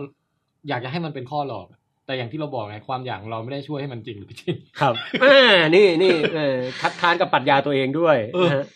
คือ คืออยากจะให้มันเป็นข้อหลอกเพราะมันดูไม่มีรสชาติอะไร ไม่ไม่อยากให้เป็นข้อหลอกเพราะว่า เออ เออมันฟังดูเหมือนล่มเนี่ย มันน่าจะเป็นสิ่งประดิษฐ์ที่มีมานานกว่านั้นไง เออ น่าจะมีมาตั้งแต่อยู่แอฟริกากันแล้วอะไรอย่างเงี้ย อ๋อครับครับครับเออ การขุดเจอหรือว่ามันเป็นเรื่องของว่าความคงทนผ่านการเวลามา คือร่มอาจจะมีมาก่อนหนานั้น แต่นี่คือเป็นเป็นอันที่ขุดเจอแบบยังคงสภาพเป็นชิ้นเป็นอันอยู่ อืม ไอ้พวกประเภทร่มแบบเอาใบไม้มาทำอะไรอย่างงี้คงไม่อยู่ให้ขุดเจอแล้วอะไรอย่างเงี้ย อืม ก็เป็นไปได้นะ แหม่ตรงนี้ดัมมาไทเซชัน คือคือฟังแล้วมันมันไม่ค่อยน่าเชื่อตรงที่บอกว่าเก่าแก่ที่สุดเนี่ยแหละ ครับ แล้วมาอยู่ที่รัสเซียเนี่ย คือเก่าแก่ที่สุดน่าจะนึกว่าเอ้ยอยู่แอฟริกาอยู่อะไรอย่า อ๋ ง อ เงี้ย ครับ หรือดินแดนเมโสโปเตเมียอะไรพวกนั้นน่ะ อืมโอ้โหนี่ เออ นี่นี่ดูมาทางอารยธรรมเพ แล้ว ราะข้ ข้ อ อนี้ข้อนี้ตั้งตั้งข้อสงสัยไว้ก่อน อ่ายังยังยัง curiosity ไว้ก่อน คือ curiosity ไว้ ครับครับเออ ส่วนข้อไอ้เจ้าคุณเมนเดล เม เนี่ย นเดลฮะ อันนี้เป็นชีวะด้วยนะฮะ ค่ะ อันนี้ไม่เคยได้ยินมาก่อนเลย โอ้โห เอาหลอกทุกข้อเลยนี่หว่า ไอ้คำว่าคุณท่านไทยไม่เคยได้ยินนะฮะตรงนี้ เออ ลองแป่งยิ้มได้เลยอะ อืม รูปคม เออ แต่เมนเดลเนี่ย ครับอ่าอ่า เอ่อคิดว่าระหว่างระหว่างปลูกถั่วเนี่ยฮะมันต้องรอให้ถั่วโตนะ อ่าอ่า มีมีเวลาเยอะฮะ อ่ามี มีเวลามานั่งจิบชา นั่งมองถั่วง ไม่ อก รู้นะฮะตรงนี้เออ นั่งดูถั่วงอกไปเรื่อยๆอย่างเงี้ย ครับครับ เออแล้วก็เมนเดลรู้สึกว่าจะมี ถั่ว เขาเรียกว่ามี ถั่วลัอะนไร เตาฮะไม่ใช่ถั่วงอก คือหมายถึงถั่วลันเตา อ๋อมันงอกโอเคครับ เมนเดล เนี่ยคิดว่าน่าจะมีพื้นฐานทางคณิตศาสตร์ อ่าอ่านี่นี่มีมี เพราะเขาเวลาเขาคิดถึงพันธุกรรมพันธุศาสตร์เนี่ยเขาก็แทนค่าเป็นสมการเป็นนู่นเป็น เอ นี่ อมีสัดส่วนมีการ เออ นะฮะเศษส่วนอะไร มี โอ น่าจะมี กาส พื้น เท่าไห ฐาน ร่ ทางคณิตศาสตร์ที่ที่เอ่อ ความน่าจะเป็นโน่นนี่นั่นยังไง ที่เอาไปใช้เขียนสมการใบชาได้อะไรอย่างเงี้ยนะ เอาละ เออ โอ้ตรงนี้ยังแบงค์ไว้อยู่ป่ะฮะอันนี้ยัง curiosity ไหมฮะ เอาละตัดสินใจแล้วฮะ โอ้โหคำตอบนี้ส่งผลนะครับ ครับผม ครับ ถ้าตกรอบนี่ยังไงครับ ก็ต ก็ ก ผิดผิดตกรอบเลยไหมครับ ตกเลยฮะ แล้วก็ครั้งนี้ไม่ได้คะแนนนะฮะ คือจะไม่ได้เป็นพิธีกรวิดแคสอีกต่อไปแล้วใช่ไหม ยังได้อยู่พี่ เอาตอบเลยว่าเมนเดลนี่แหละคือข้อจริงอะหนึ่งในข้อจริงข้อเดียวในทั้งสี่ข้อ ถูกแน่เลย โทษนะฮะ ใส่ตา ขออนุญาตวิเคราะห์ต่าง ๆ นานา คุณอาบานบอกว่าหลุมลุมดวงใจเป็นข้อจริง ส่วนคุณแทนไทยบอกว่าข้อสี่เมนเดลเป็นข้อจริง คุณแทนไทยเนี่ย ผมสงสัยว่า เออเรื่องเมนเดลไม่เคยได้ยิน แต่ทำไมคิดเป็นข้อจริง ปกติไม่เคยได้ยินเรื่องนี้ น่าจะคิดเป็นข้อหลอกนะฮะ อันนี้กำลังสำทับปรัชญาตัวเองนะฮะ ไม่คือบางทีวิเคราะห์เชิงจิตวิทยาว่า อ๋อนี่นี่ มันมันมีรายละเอียดซับซ้อนไง ครับอื้อ หือ แล้วเหมือนปองแปงเล่ามาเนี่ยมันน่าน่าเชื่อถือไง ไม่รู้ดิ ครับ คือเหมือนกับว่าเอ้ยปองแปงไม่น่าจะมั่วเรื่องนี้ขึ้นมาได้ มันต้องมีบันทึกอะไรบางอย่าง เอาละ ให้ ค ปอรับ งแปงฉุกเรื่องนี้ขึ้นมาอะไรอย่างเงี้ย งั้นเดี๋ยวผมขออนุญาตเฉลยเลย เอาแล้วครับท่านผู้ฟังครับ เฉลยเลยเหรอ คุณคิดเรื่องอะไรกันอยู่ ก็ลองคิดดูนะฮะ จะเป็นข้อหนึ่งข้อสองข้อสามข้อสี่ เดี๋ยวเดี๋ยวทวนทวนคะแนนก่อนได้ไหมว่าใครเท่าไหร่กันบ้าง เอ่อตอนนี้ครั้งที่แล้วเสมอกันหมดนะครับ แล้วก็ครั้งที่แล้วใครถามไปนะพี่ คือก่อนหน้าเนี้ยคือหนึ่งหนึ่งหนึ่งทั้งทั้งสามคน อ่า แล้วก็ ตอนตอนคุณเข้าตูอยู่ แล้วจาก หงหง นั้นอบันก็แซงหน้าไปเป็นสองใช่ป่ะเนื่องจากตั้งคำถามแล้วไม่มีใครตอบถูกเลย อ่าเป็นสองหนึ่งหนึ่งสองหนึ่งหนึ่งนะฮะ ค่ะ สองหนึ่ง แต่ในครั้งนี้นะฮะ ครับผมครับ เอา ฝั่งยิ้มเลยอ่ะ อุ๊ยขอเฉลยข้อหนึ่งก่อนนะครับ ครับผม อเล็กซานเดอร์เกรแฮมเบลนะฮะ โทรหาลูกเมียบ่อย จนไม่เป็นอันทำอะไร ข้อนี้หลอกครับ เย้ เย้ เออเกรแฮมเบลเนี่ยนะฮะเออเรียกได้ว่าชีวิตเนี่ย หลังจากประดิษฐ์โทรศัพท์ได้ก็ไม่เคยหยุดหย่อนเลยฮะ เพราะมีเรื่องฟ้องร้องเกี่ยวกับการค้นพบสิทธิบัตรเกี่ยวกับโทรศัพท์มาตลอด แล้วก็ตัวเองนี่ก็ทุ่มเทงานวิจัยเกี่ยวกับเรื่องเสียงเรื่องการเออสอนคนหูหนวกให้ได้รับเอ่อภาษาหรือระบบการเรียนการสอนที่ดีขึ้นมาโดยตลอด จนกระทั่งชื่อของตัวเองเนี่ยฮะได้รับการตั้งเป็นเกียรติในหน่วยเบล ก็คือเดซิเบลหน่วยที่เกี่ยวกับการได้ยินนี่คือมาจากเกรแฮมเบลนะครับ และที่สำคัญเขาไม่เคยโทรหาลูกเมียเลยสักครั้งครับ นั่นนั่นไงล่ะ ไม่ใช่เพราะว่า เดี๋ยวนะฮะ แต่จะไม่ใช่เหตุผลเดียวค่ะ อ่าไม่ใช่ฮะไม่ใช่ แน่นอนนะครับ คือลูกเมียเขาเป็นใบ อ๋อเหรอ ฮะเพราะฉะนั้นเกรแฮมเบลเป็นผู้คิดโทรศัพท์ที่ไม่เคยใช้กับครอบครัว เฮ้ยนี่ดราม่ามากนะ ไม่เคยรู้เลย คนคิดโทรศัพท์แต่คนที่อยากจะโทรหากัน เป็นใบ้นี่คือหูหนวกด้วยป่ะหรือไม่เกี่ยว เออเขาบอกคือน่าจะหูคือ ผมคิดว่าน่าจะเป็นอาการหูหนวกดับอะฮะเป็นใบ เออ น่าจะหูหนวกด้วย เออ มีความดราม่านะครับ ดราม่า ไม่เหมือ มาน ก แกหรอก อ่าอ่าอ่าโอเคนะครับ เดี๋ยวก่อน ก็คนหนึ่งหรอก รู้สึกว่า อันนี้อันนี้ดักทางไว้ก่อนนะครับ คือรู้สึกว่าเรื่องของคุณคุณเบลเนี่ย อืม บางบางทีอะมีคนตั้งข้อสงสัยพอๆกับเรื่องของเอดิสันอะ อ่าว่าเป็นค ว่าน ตรงอดีตเนี่ยเป็นยังไง เป็นคนคิดโทรศัพท์คนแรกจริงหรือเปล่าอะไรกันแน่อะไรอย่างเงี้ย ฮะ เราตั้งดักทางไว้ก่อนว่าเผื่อใครมีข้อมูลชี้แจงอะไรมา ก็ก็สามารถส่งเข้ามาบอกกันได้นะ ได้ มี แต่ เบอก อันนี้ แสส่งเข้ามาได้ ฮะเรื่องนี้เนี่ยผมค่อนข้างละเอียดนิดหนึ่ง เออ เพราะว่าคุณเบลเนี่ยจริง ๆ แล้วเนี่ยประวัติศาสตร์ชัดเจนมากว่าเขาคิดโทรศัพท์ไม่ใช่คนแรกหรอกครับแต่จดสิทธิบัตรคนแรก อ๋ออ๋ออ๋อ แล้วหลังจากนั้นสองสามนาทีเนี่ยก็มีคนวิ่งมาจดนะฮะรู้สึกจะเป็นใครสักคน หลักนาที อันนี้ผมจำไม่ได้ละคือช้าเร็วต่อต่างกันไม่นานเลยอะฮะเรียกว่าโอ้โหฟาดฟันกันดราม่ามากโอ้โห นิทานเรื่องนี้สอนว่าคุณคิดอะไรได้จงจด รีบเลยครับ ให้วที่สุด อย่างบิดแคสเนี่ยต้องต้องต้องเคลมนะฮะอ่า ค่ะ ต่อไปครับข้อสามที่ไม่มีใครตอบนะครับ อุ้ยทำไมข้ามข้อสองแล้วครับ เอ้ยเดี๋ยวสิเกี่ยวกับดราม่า อ๋ออ๋ออาบันตอบข้อสองใช่ไหม ม แต่คิดว่าข้อสามเนี่ยเป็นข้อเอ่อไม่มีใครเชื่อว่าเป็นข้อหลอกหรือเออ ข้อจริง ไม่เชื่อว่าจริง ซึ่งข้อสามเป็นข้อหลอกครับ อ๋อ โอ้ยนะฮะโอ้โห โล่งใจแล้วโล่งใจแล้ว ตอนนี้ เออ สองคนนี้มีคนใดคนหนึ่งถูกนะฮะเนี่ยคือสิ่งที่ผมเสียใจ โล่ง แต่ไม่เป็นไรนะฮะนักโบราณคดีรัสเซียคนพบทั้งหมดนี้เป็นการเมคเรื่องหมดเลย ไม่หมดเลยเหรอ แต่ถ้าเรารู้ความหมายของอัมเบรล่าสักหน่อยอัมเบรล่าเนี่ยเอ่อรากศัพท์มันมาจากคำว่าอัมบรา ซึ่งแปลว่าเงานะฮะ ซึ่งร่มในสมัยโบราณเอออันนี้เผื่อคุณอบันจะวิเคราะห์มาทางนี้ กันแดดลิส ใช่เริ่มมาจากชนชั้นสูงในสมัยโบราณของ ต ข อ อน ง แรกก็คิดว่าน่าจะกันแดด นะฮะ ด้วยหิมะ เอ่อใช้สำหรับการบังแดดให้กับชนชั้นสูงนะฮะ ม ส่วนจะเป็นอียิปต์หรือเมโสโปเตเมียนี้ไม่แน่ใจแต่อัมร่มใช้สำหรับบังแดดนะฮะร่มคันแรก ๆเนี่ย อืม นะฮะไม่ใช่สำหรับกันฝนหรือกันอะไรหรอก จริงจริง นะครับ ค่ะ เพราะฉะนั้นเอ่อการมีร่มก็คือการที่เอ่อชนชั้นสูงเนี่ยไม่ต้องการสัมผัสแดดนะฮะเอาแล้วครับ มาถึงสองข้อนะฮะสองข้อนี้ ๆ อันนี้เจ็ดนาทีระทึกขวัญนะครับ บอกบอกได้เลยว่ามีคนตอบถูกนะฮะ อัส ผู้ที่ตอบถูกคนนั้นครับ ข้อที่จริงก็คือข้อ ดึง ใบให้ฮะว่าเป็นเลขคู่ฮะ ก็สองกับ โอ้โห สี่ก็คู่ทั้งคู่เล โอ้ ย แหมหืมใบสะโง่เลย งั้นเฉลยนะฮะ หลุมบนดวงจันทร์เป็นข้อ เอ้ยจริงเอ้ย จริงครับ เฮ้ย โอ้โหแหม เฮ้ย นะฮะเอ๊ะเอ๊ะเดี๋ยวเดี๋ยวเดี๋ยวเกินเหตุนิดนึงขออนุญาตเฉลยนะครับ เดี๋ยวก่อน ดีใจ อย่างนี้ก็เท่ากับอาบันเนี่ยนำพวกเราไปห่างแล้วดิ ครับ เป็น ค่อข้ง สามแล้วอะ เสียใจ สา ฮะ มต่อหนึ่ง ผม แล้วอะ เสียใจตรงเนี้ยฮะ เฮ้ยอะไรวะ ข้อดี หลุมบนดวงจันทร์เนี่ยตั้งชื่อตามนักดาราศาสตร์หรือผู้มีผลงานทางดาราศาสตร์นะฮะ ซึ่งภายหลังเนี่ยดาวินชีเนี่ยเขามาพบว่าเป็นผู้เห็นแสงโลกเป็นคนแรก โอ้โหพูดง่ายๆก็คือ เวลามองไปที่ดวงจันทร์เนี่ยฮะในคืนเดือนมืด หรือว่าตอนที่จันทร์เสี้ยวเนี่ยฮะไอ้มืดเนี่ยมันมืดไม่สนิทฮะสังเกตดูดีๆนะฮะส่วนที่มืดเนี่ยมันยังมีสลัวสลัวๆมองเห็นตะคุ่มตะคุ่มอยู่บ้าง ไอ้ตะคุ่มตะคุ่มเนี่ยดาวินชีอธิบายได้เป็นคนแรกครับว่าเป็นแสงที่ดวงอาทิตย์เนี่ยส่องมายังโลกแล้วสะท้อนไปใส่ดวงจันทร์ทำให้ อ๋อ ส่วนที่มืดเนี่ยมันมืดไม่สนิทเขาเรียกแสงโลก สะท้อนหลายรอบก็เลย อ่าสองชิ่ง เหลื สองชิ่ง แน้อยหน่อย เป็นชิ้นอิสริยะหลายด้านมาก นะฮะแล้วเนื่องจากโลกเนี่ยมีค่าอัลบิโดสูงอัลบิโดก็คือค่า คือ ความความสามารถในการสะท้อนแสงสูงกว่าดวงจันทร์นะฮะ อ๋อ เพราะฉะนั้นมันถึงเหลือแสงมากพอจะสะท้อนไปยังดวงจันทร์ให้เห็นเป็นเงาตะคุ่มลางๆ แล้วก็สะท้อนกลับมาสู่ตาเราให้เห็นว่า โอ้โห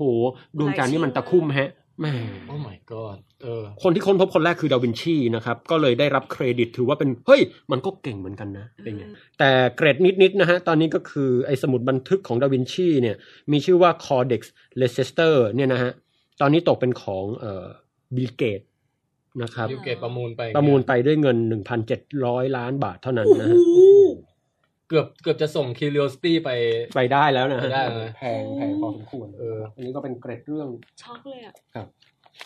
ส่วนข้อสุดท้ายครับเรื่องของเมนเดลฮะ อันนี้มั่ ขอ ว ขัด นะ จังหวะอีกนิดได้ไหมครับ ครับครับครับได้ คือแค่อยากรู้ว่า อืม หลุมดวงจันทร์เนี่ยมันน่าจะมีเยอะมากเลยใช่ไหม โอ้เยอะแยะมากมายฮะเยอะแยะมากมาย เป็นหลักร้อยหรือหลักพันหรือ โอ้ตรงนี้ เยอะนะ ไม่เยอะฮะ เขาก็ต้องสรรหามาตั้งให้ครบทุกหลุมเลยใช่ไหม ใช่ครับ ตั้งชื่อให้ครบทุกหลุม เกรดอีกนิดนะฮะ อย่างดาวพุธเนี่ย ก็จะเป็นใส่ชื่อกวีนักดนตรี หลุมโมซาร์ทหลุมบีโธเฟนอะไร มี เงี้ย ระบบของเขา อ่าอย่างอย่างดาวอังคารเนื่องจากมันมีลักษณะคล้ายกับโลกนึกออกไหมฮะ ฮะ หลุมบางอย่างก็จะตั้งเป็นชื่อ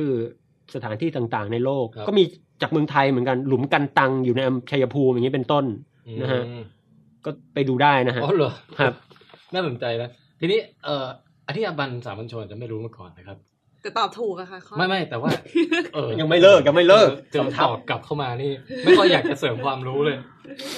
อบันอบันรู้ไหมว่าทำไมดวงจันทร์เนี่ย แหม หลุมมุกาบาตมันเยอะ มีสองเหตุผลอ่ะ อืม ก็เมื่อก่อนก่อนที่มันจะเป็นดาวที่ตายแล้วเนี่ยนะ มันก็ยังมีแรงดึงดูดอยู่บ้าง มันก็เลย เออ ดึง แต่มันไม่ใช่เป็น อุกกาบาต ดาวที่ตายแล้วนะ มันเป็นดาวเคราะห์เหมือนโลกเราเนี่ย อ้าวเหรอ เนี่ย เออก็มันไม่ใช่ดาวฤกษ์ไง เออ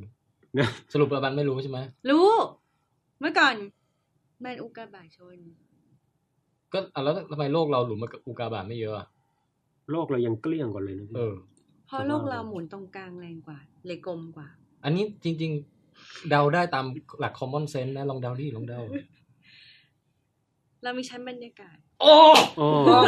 นี่ อันนี้ มัว แต่อีกเหตุผลหนึ่งผมไม่รู้แล้วฮะอ่า อ่ะอีกเหตุผลแรกก็คือว่าถ้าอุกาบาตมาโลกปุ๊บเนี่ย ต่อให้ลูกใหญ่ พอสมควรเนี่ย อืม ส่วนใหญ่มันก็นั่นแหละ ถูกอากาศที่เสียดสีเผาไหม้หายไป ยังไม่ทัน พุ่ ต ง ก ใต้ เลย ว่าไป อืม เออแต่เพราะนั้นอ่าอันนี้ก็สกรีนอุกกาบาตลูกเล็กลูกน้อยไปได้เยอะแล้ว อ่า เราก็จะไม่โดนแบบเป็นปุปะปุปะอะไรมากมายนะครับ ฮะเพราะมันเผาไหม้ก่อนถึงพื้น อืม แต่ว่าไอ้พวกลูกใหญ่ๆเนี่ยเมื่อก่อนมันมาชนเยอะจริง ครับ ชนเยอะทั้งเราทั้งดวงดวงจันทร์นั่นแหละ โลกเราใหญ่กว่าด้วย ใช่ แต่โลกเรามันมีเขาเรียกว่ามีความแอคทีฟทางด้านธรณีวิทยา อ่า คือพื้นผิวของเราอ่ะ นึกออกแล้ว มันเปลี่ยนไปเรื่อยๆไง ครับ ด้วยกระบวนการต่างๆนานาฮะ ฮะ ร่องรอยเอ่อกระบวนการต่างๆนานาเช่นอะไรบ้าง การ เลื่อนของ พับ ชั้น ตัวเลื่อนตัวของของชั้นเปลือกโลกที่ แผ่ มัน นดินไหว ไอตรงสมมุติว่าบริเวณนี้เคยมีหลุมโอกาบาตแต่พอผ่านไปกี่ล้านปีมันดันมุดลงไปอยู่ใต้ทะเลไปแล้ว เราก็ไม่เห็นแล้ว อืม แล้วมันก็หลอมละลายกลายเป็นแมกมาไปอย่างเงี้ย เข้าใจละ ทำลายข้อหลักฐานทิ้งอย่างเงี้ย ครับ นะหรือหรือกระบวนการอื่นๆ เช่น ฝนฟ้าอากาศเงี้ย อืม อะไรที่เคยเป็นหลุมก็ถูกชะหายไปแบบจากที่เป็นสันชัดเจนอย่างเงี้ย มันก็ลมพัดบ้างฝนตกบ้างอะไรก็กลายเป็นเรียบๆแบนๆไป ครับ เออหรือหรือมีเศษฝุ่นเศษตะกอนอะไรทับถมทับถมอ้าวไอ้ที่เคยเป็นหลุมเมื่อกี่ล้านปีแล้วตอนนี้ก็อยู่ลึกลงไปใต้ดินมาก ครับ ทุกวันนี้ก็ไม่เห็นอะไรนอกจากพื้นเรียบๆเพราะโดนทับหมด อืม ดวงจันทร์ไม่มีกระบวนการเหล่านี้ ครับ ก็เลยอะไรก็ตามที่เป็นร่องรอยแผลอยู่เนี่ย มันก็เป็นอยู่อย่างนั้นนะ เขากล่าวกันว่ารอยเท้าของนิวอาร์มสตรองที่อยู่นั่นนะฮะ ก็จะอยู่อย่างนั้นนะฮะ เป็นล้านปีเลยนะฮะ อืม เพราะว่าไม่มีลม ไม่ ไม่มีลมมาพัด ตก ให้ ล มั ง น เนี่ย อืม มันไม่ใช่เรื่องแต่งใช่ไหม ไม่น่าจะใช่นะฮะ มีอยู่ช่วงหนึ่งที่แบบเขาแบบ อ่า เป็นเรื่องเป็น ทฤษฎี ราว ลวงโลกต่างๆ คืออันเนี้ย าา จะจัดเป็นรายการพอดแคสต์ได้อีกตอนหนึ่ง อ๋อไม่เอาแค่เอาแค่ผลเลยเดี๋ยวค่อยรายละเอียดมา ผลเลยก็คือมันเป็นพวกทฤษฎีคอน spiracy ที่มั่วซั่ว โอเค ที่ที่บอกว่าคนเราไม่เคยไปดวงจันทร์แต่ ที่ ถ่า เรา ย จัด ทำใน ฉาก สตูดิโ อะไรเงี้ยเออนั่นแต่ อืม ไม่จริงอะโอเคเข้าใจละ อืม เอาละครับ ข้อสุดท้ายก็มีเกร็ดความน่าสนใจพอสมควร นี่อยากรู้มากครับ คือเมนเดลเนี่ยฮะไม่เกี่ยวอะไรกับชาเลยฮะเมนเดลก็ปลูกถั่วไป ส่วนไอชาก้นทั่วเนี่ย คนที่ไปเจอเนี่ยฮะคือเมียของนักฟิสิกส์คนหนึ่งครับ เป็นเอ่อผู้กำเนิดทฤษฎีควอนตัมแบบใหม่ ซึ่งเรียกเขาเรียกว่าสมการของโชดิงเจอร์นะฮะ อ๋อฮะ อ่าคือโชดิงเจอร์เนี่ยมีเมียฮะ แล้วเมียเนี่ยระหว่างชงทะชงชาเนี่ยแกก็เอ๊ะปกติเวลาเหวี่ยงมันต้องกระเด็นออกดิวะทำไมมันเข้าไปตรงนั้นก็ไปถาม สามีอะนะฮะ เนอะ สามีก็แบบเฮ้ยเหียอะไรวะ งงเว้ย คิดไม่ออก คือไม่เค ถึ ย กับ มองเรื่องธรรม ฟัก ดาเป็น ลึงออกมาแล้วก็ ไม่ไม่ไม่ ไม่ใช่แล้วอย่าอย่า ต้องต้องแต่ต้องบอกนิดนึงนะฮะว่าปรากฏการณ์ฟิสิกส์เนี่ย พอเอาทฤษฎีมาจับปรากฏการณ์ในชีวิตประจำวันเนี่ยโอ้โหโคตรยากเลยครับ บางทีไอ้พวกของเล่นต่าง อืม ๆเอ่อทำไมจักรจันทร์เวลาของเล่นไทยโอ้โหเข้าใจยากชอริงเจอร์งงฮะ ก็เลยไปถามนักฟิสิกส์คนหนึ่งครับ นักฟิสิกส์คนนี้อธิบายให้ฟังก็ฟินอธิบายกันแล้วก็ตีเปเปอร์ออกมา อืม เป็นงานวิจัยเลยนะฮะ นักฟิสิกส์คนนั้นคืออัลเบิร์ตไอน์สไตน์ครับ โอ้โห เป็นคนอันนี้มีงานเห็นกันได้เลยนะ คือตีเป็นคนแรกเลยฮะ ว่าเออไอฉากก้นทั่วยเนี่ยอธิบายไม่ง่าย คื นะ อ ฮะ คือโชลิงเจอร์ตั้งปุจฉาขึ้นมา ครับ แล้วไอน์สไตน์มาตอบได้ ซึ่งผมเข้าใจเลยฮะว่าทำไมแม่งไม่มีใครเข้าใจ คือยากเข้าใจยากนะฮะเออเขาเรียกว่าการไหลลักษณะนี้เขาเรียกว่าการไหลแบบ Ekman layer ก็คือมีการไหลสองลักษณะ การไหลของไอตัวเออผมไม่รู้ออกเสียงถูกหรือเปล่าแต่เวลาเราหมุนเนี่ยฮะเออด้านล่างเนี่ยน้ำเนี่ยฮะมันจะมีการหมุนที่ไม่สม่ำเสมอกัน บริเวณด้านล่างเนี่ยฮะมันจะหมุนช้ากว่า ด้านด้านบน อืม เพราะว่าด้านล่างเนี่ย มันมีขอบถ้วย น้ำเนี่ยมันจะขูดขีดกับขอบถ้วย จนมีแรงเสียดทานเยอะ อืม พอมันหมุนน้อยเนี่ย เออแรงต้านของน้ำเนี่ย มันส่งผลมากกว่าแรงเหวี่ยง กล่าวสั้น ๆประมาณเนี้ยฮะ อืม แล้วมันก็จะมีการไหลที่ที่วนตีจนกระทั่งมันเข้ามาอยู่ตรงกลาง ต้องต้องไปฟังคำอธิบายของไอน์สไตน์ แล้วแล้วปรากฏการณ์นี้จะเกิดขึ้นกับใบชาเท่านั้นเหรอ มัน เอ กิ อ ด เรา ขึ้น เราเห็นได้กับลักษณะของแม่น้ำด้วยนะฮะ แม่น้ำเนี่ยพอทิ้งไปนานๆเนี่ย เราจะพบว่าความความคดเคี้ยวเนี่ย มันมากขึ้น ถ้าผมเข้าใจไม่ผิดถ้าจำไม่คือคือลักษณะการโฟลว์ตัวเนี้ยมันมันมันขยายไปอธิบายเรื่องของ ไม่แต่หมายถึงว่า แน้ำด้ย สิ่งที่เราใส่ลงไปในถ้วยชาเนี่ย จริง ๆ ก็คือหมายถึงอะไรก็ได้ที่เป็ อ๋ น อ เล็ก อะไรก็ได้ที่ ของผมอะ เบาๆหน่อยนะครับ เออ ไอของ พริ้วๆย่างเงี้ยเหรอ ไอของหนักๆจริง ๆ เนี่ย เออไอขอ เอง ออาจจะมีแรงเหวี่ยงถ้าของหนักไง ถ้าหนัก อันนี้ไม่ต้องไปทดลองกันนะครับท่านผู้ ๆ ฟังครับ ผม ใส่อะไรลงไปมันถึงจะเข้ากลาง เออ ใส่อะไรลงไปมันถึงจะออกข้าง ไม่แน่นะครับ คุณอาจจะค้นพบ เปิดเครื่องซั สิ่งกผ้า ใหม่ ของคุณดูที่บ้าน ๆเออ ถ้าแต่ว่าที่ปองแปงหลอกได้เนียนแล้วทำให้เชื่อเนี่ย ตรงตรงสุดท้ายอ่ะตรงที่ ครับ บอกว่าเช่นเดียวกับผลงานด้านพันธุศาสตร์ของเมนเดลอ่ะ อ๋อ ถูกลืมถูกโลกลืมไปนานกว่าจะมีคนมาเปิดเจอแล้วก็ แบบ อ้าว เฮ้ยเอ้ยเออ เออ ดูฟังดูมีเรื่องราว มี ฟังดู สตอรี่ มีดราม่าปุ๊บ ครับ เราก็เลยเชื่อเลย โอ้ คุณคุณคุณที่ ตั้งฉานี่ เออ คุณโชดิงเกอร์เลยนะ เออชริงเจอร์ฮะ เป็ เอน อร์วินช ชาวอะไร ริงเจอร์ชาวออสเตรียครับคนนี้ อ๋อเป็นออสเตรียเหมือนกัน ครับ แสดงว่าตากกะของเราแรกมันก็ผิดอยู่ดี คือไม่เกี่ยวกับว่าคนออสเตรียไม่กินชาไม่ใช่ ใช่ ไม่ ผิดอยู่ดี นะฮะเขาก็กิน เขาเรียกว่ามั่ว เศษของเขาอะฮะ โอ้โชลิงเจอร์นี่ยุคเดียวกับไอน์สไตล์เหรอ ยุคเดียวกันฮะ ยุคเดียวกัน แล้วยุคนั้นมันยุคทองจริงว่ะ โอ้โห มีแต่คนเก่งๆ อยู่เยอะแยะมาก โช มาย ลิงเจอร์ก็เจ้าเออเป็นบิดาหนึ่งในบิดาของพวกควอนตัมอะไรพวก เอ นี้ อควอนตัมแบบใหม่ด้วยนะฮะ มีผลงานที่รู้จักในชื่อชริงเจอร์แคทนะฮะ ะ ซึ่งก็น่าจะจัดวิดแคสตอนนั้นไปเลยถ้าจะ ใช่ เล่ากัน เราเรา ย เซฟ วๆ เป็นหัวข้อไว้ว่าน่าสนใจไว้ค่อยมานำเสนอวันหลัง ครับนะครับ โอเค ตรงนี้แม่แต่คุณอบันเป็นสามหนึ่งหนึ่งแล้วนะฮะ แล้วก็เออส่วนปริศนาคราวที่แล้วมีผู้ตอบถูกครับ คุณอบันนะฮะ ค่ะ อันนี้เรามาถึงช่วงสุดท้ายของ ช่วงสุดท้ายของสุดท้ายอย่ารงร แท้จริงเลยนะฮะ แล้วนั่นก็คือการเฉลยปริศนาทิ้งท้ายจากตอนที่แล้วครับ ครับ ค่ะคำถ ช่วงนี้จะมีดราม่า ของคุณคือ เช่นเดียวกันนะฮะ มีดับ คำถามของคุณคืออะไรคะ เอ่อ เนนเดอร์ทออะไรสักอย่าง erectus sapien chromanyon ครับ ค่ะ หรือเรียงลำดับยังไงก็ได้แล้วแต่ใช่ไหม ครับ ค่ะ แล้วคำตอบก็คือ โคมันยองเซเปียน อ่า นั่นคือนั่นคือรหัสนะฮะ ถอดเป็นเลขออกมาได้เป็นสามศูนย์ศูนย์ศูนย์ครับ ทำไมครับ เพราะว่าทั้งสามเนี่ยเป็นสปีชีส์ของมนุษย์นะฮะก็คือสามพันนะฮะ สามสายพันธุ์ สามสายพันธุ์ก็ ก็คือ เรียกย่อสามพัน 3,000 นะฮะสามพันก็คือเลขสามพันนะฮะ ไม่ต้องคิดมาก อ่ะ เลย ปลาบอกว่ามีคนตอบถูกด้วยฮะ ค่ะ คนที่ตอบถูกในคนแรกนะคะ คือคุณกมลพศ โอ้โห เฮงรัศมี ครับ ค่ะ ตอบมาทางไหนฮะ ตอบมาทาง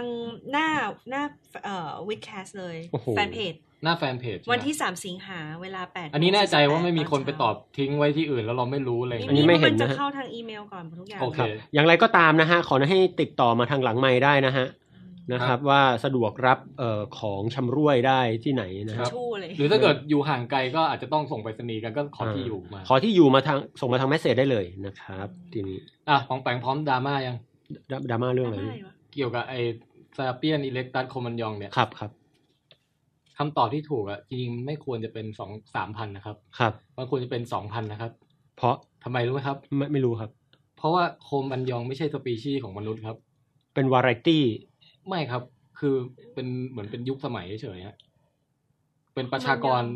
ไม่ใช่ชื่อของ คือ สำคัญหรอก คือโคมันยองเนี่ย าวที่ไหน ก็คือโฮโมเซเปียนแหละ อ๋อ อะไรนะ แต่ว่าคือโคมันยองอ่ะก็คือโฮโมเซเปียนแหละ ที่อยู่อยู่ต่างประเทศอะไรอย่างนี้ ที่อยู่ณบริเวณหนึ่งในช่วงเวลาหนึ่ง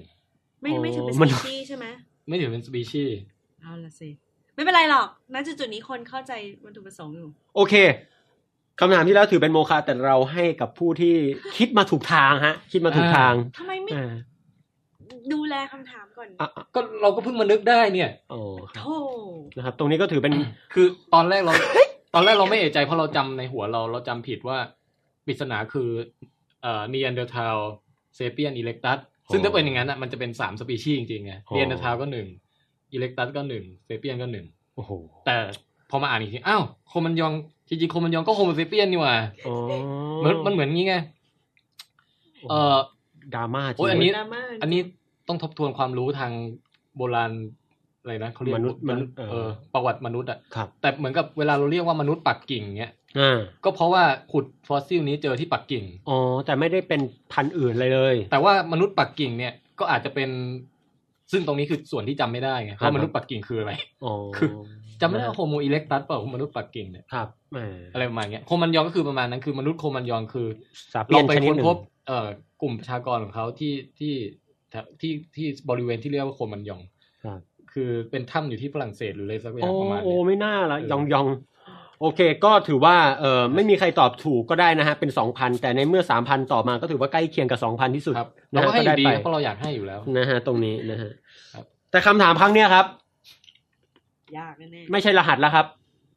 เป็นคำถามที่ทุกคนร่วมสนุกได้มากขึ้นครับ อืม แล้วก็สามารถค้นหาคำตอบได้ ผมคิดว่าน่าจะมีการ เออ อย่างนี้มากขึ้น อืม นะฮะ เออ แล้วก็จะเป็นคำถามช้อยครับคำถามช้อย คือตอนนี้ปองแปงรู้สึกว่าเฮ้ยรหัสลับแต่ละอาทิตย์มันโคตรยากเกินไป ไม่ค่อยมีใครตอบเข้ามา อ่าอาจจะมีคนเล่นกันน้อยหน่อย ก็เลยจะเปลี่ยนรูปแบบคำถามนิดหน่อยฮะ ครับ เอาเป็นยังไงครับอืม เป็นช้อยครับ แต่เป็นห้าช้อยฮะ ครับผมอ่าคำถามห้าช้อยฮะเป็นเบนจะช้อยพูดง่ายๆก็คือ เราจะมีคำถามมาให้ แล้วก็มีช้อยห้าช้อยคุณก็ไปตอบมาข้อไหนนะฮะ แล้วก็อาจจะอธิบายเหตุผลประกอบหรือไม่อย่างไรนะครับ คนแรกที่ตอบถูกช้อยนั้นก็จะได้รับรางวัล เป็นของชำร่วยจากผมไปเช่นเคยนะฮะ ส่วนคุณทรายชูนะฮะ ก็รอแป๊บหนึ่งอะนะฮะ ส่งเมสเซจเข้ามาทาง Facebook ได้เลย เพราะว่าผมไม่สามารถส่งเมสเซจโต้ตอบคุณได้นะครับ Facebook ผมพัง ให้ส่งทาง ครับผม Facebook ของ Witcast อ่า ส่งเข้ามาทาง Facebook ของ w i t c a s t เดี๋ยวนะเออเรากำหนดให้ชัดเจนไปเลยไหมว่าเรารับคำตอบเฉพาะช่องทางนี้เท่านั้น มันจะได้เรียงลำดับเวลากันง่ายๆไง อ่ะ เอาใหม่ อ้าวโอเคครับคำถามต่อไปนี้เพื่อความไม่ดราม่าในการซ้ำซ้อนและการค้นหาผู้ตอบถูกรางวัลนะฮะ ไม่ต้องไปงมแบบลุ้นโชคลังนกเนี่ยนะฮะ ก็ขอให้ส่งมาทางแมสเซจของเพจ แฟนเพจ Facebook ทาง w i t c a s t Thailand ได้เลยนะฮะ อืม ส่งมาทางแมสเซจเท่านั้นนะฮะ วิกแคสไทยแลนด์ครับ ครับ Facebook Facebook slash w i t c a s t Thailand นะครับ ครับ ส่งมาทางแมสเซจได้เลย ครั นะ บผม ฮะนะฮะทำไมต้องส่งทางแมสเซจรู้ไหมครับ คนอื่นจะได้ไม่ลอกไง เอ เอ อ เออ นะฮะ หรือถ้าเราตอบผิด เราก็ เราจะได้ไม่มี ได้อยู่ ใครแบบ ไม่ต้อง เอ อับอายเหรอ ออ่า จะได้ไม่ นะฮะ คำถามครั้งนี้เป็นคำถามเกี่ยวกับร่างกายครับ ครับผม แม่อาจจะชี้ว่าไปนิดนึง แต่จริง ๆ เราไม่เกี่ยวเท่าไหร่ คำถามครั้งนี้ถามว่า อวัยวะส่วนใดในห้าอวัยวะนี้ครับ เป็นอวัยวะที่ตรงกับคำกล่าวที่ว่า เอาลูกครบสามสิบสองหรือเปล่า เคยได้ยินไหมฮะ โอ้ โอ้ครบสามสิบสองปะเนี่ยคนเนี้ยโอ้กลับมารอดครบสามสิบสองนะสามสิบสองเนี่ยฮะหนึ่งในนั้นครับ มีหนึ่งในสามสิบสองอ่าอะไร แล้วทำไมต้องสามสิบสองอันนี้ก็ไปหากันดูนะครับ อืม อย่างแรกครับ หูครับ หู อย่างที่สองครับ คอ คอ อย่างที่สามให้ทายอะไรครับ ลึง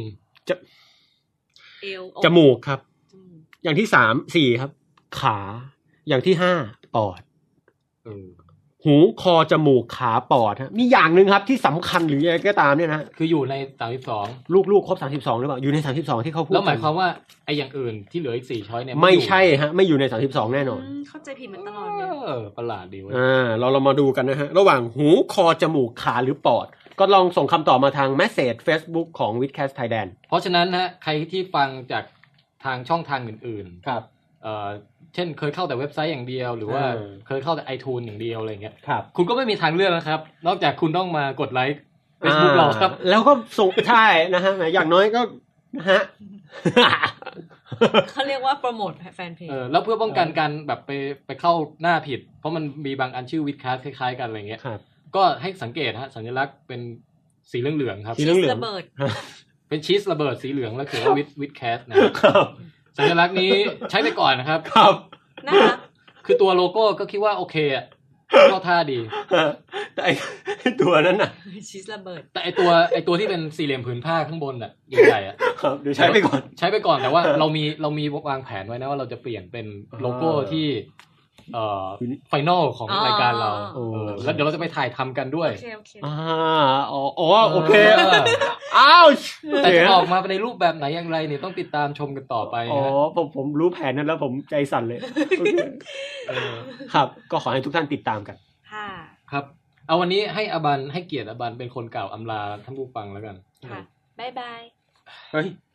ง่ายๆนะ เรา เล่น ขอบคุณที่รับฟังนะคะ แล้วก็ อืม หวังว่าจะสนุกนะคะ อืม โอ้น้ำเสียง แล้วก็อย่าลืมอืมให้กำลังใจอาบัยสามัญชนด้วยนะคะ นี่เขาชูสองนิ้วด้วย อืมขอก็คนอื่นๆไม่ต้องให้กำลังใจเก่งแล้ว อ้าวแล้ว อืมราตรีสวัสดิ์ค่ะ เออ บายบายอืม ครับสวัสดีครับ ครับ สวัสดีครับทุกคน อันนี้เขาเรียกแย่งซีนนะ เอาเอาแบบหวันดีแบบคลาสสิกสักรอบเดียวเอ่อวิดแคสต์วันนี้ก็หมดเวลาแล้วครับ เดี๋ยวก็คงต้องลากันไปก่อนแล้วนะครับ ครับแหม่ อ่ะขอบคุณเพื่อนร่วมจัดรายการทุกท่านนะครับ ขอบ ครั คุณบผู้ฟังทุกท่านคขอบ รับ คุณผู้ฟังทุกท่านฮะ อ่ะวันนี้ผมแทนไทยประเสริฐกุลอาบันสามัญชนและปอง ปอง แป แป ง ง ต้องขอกล่าวคำว่า สวัสดีครับ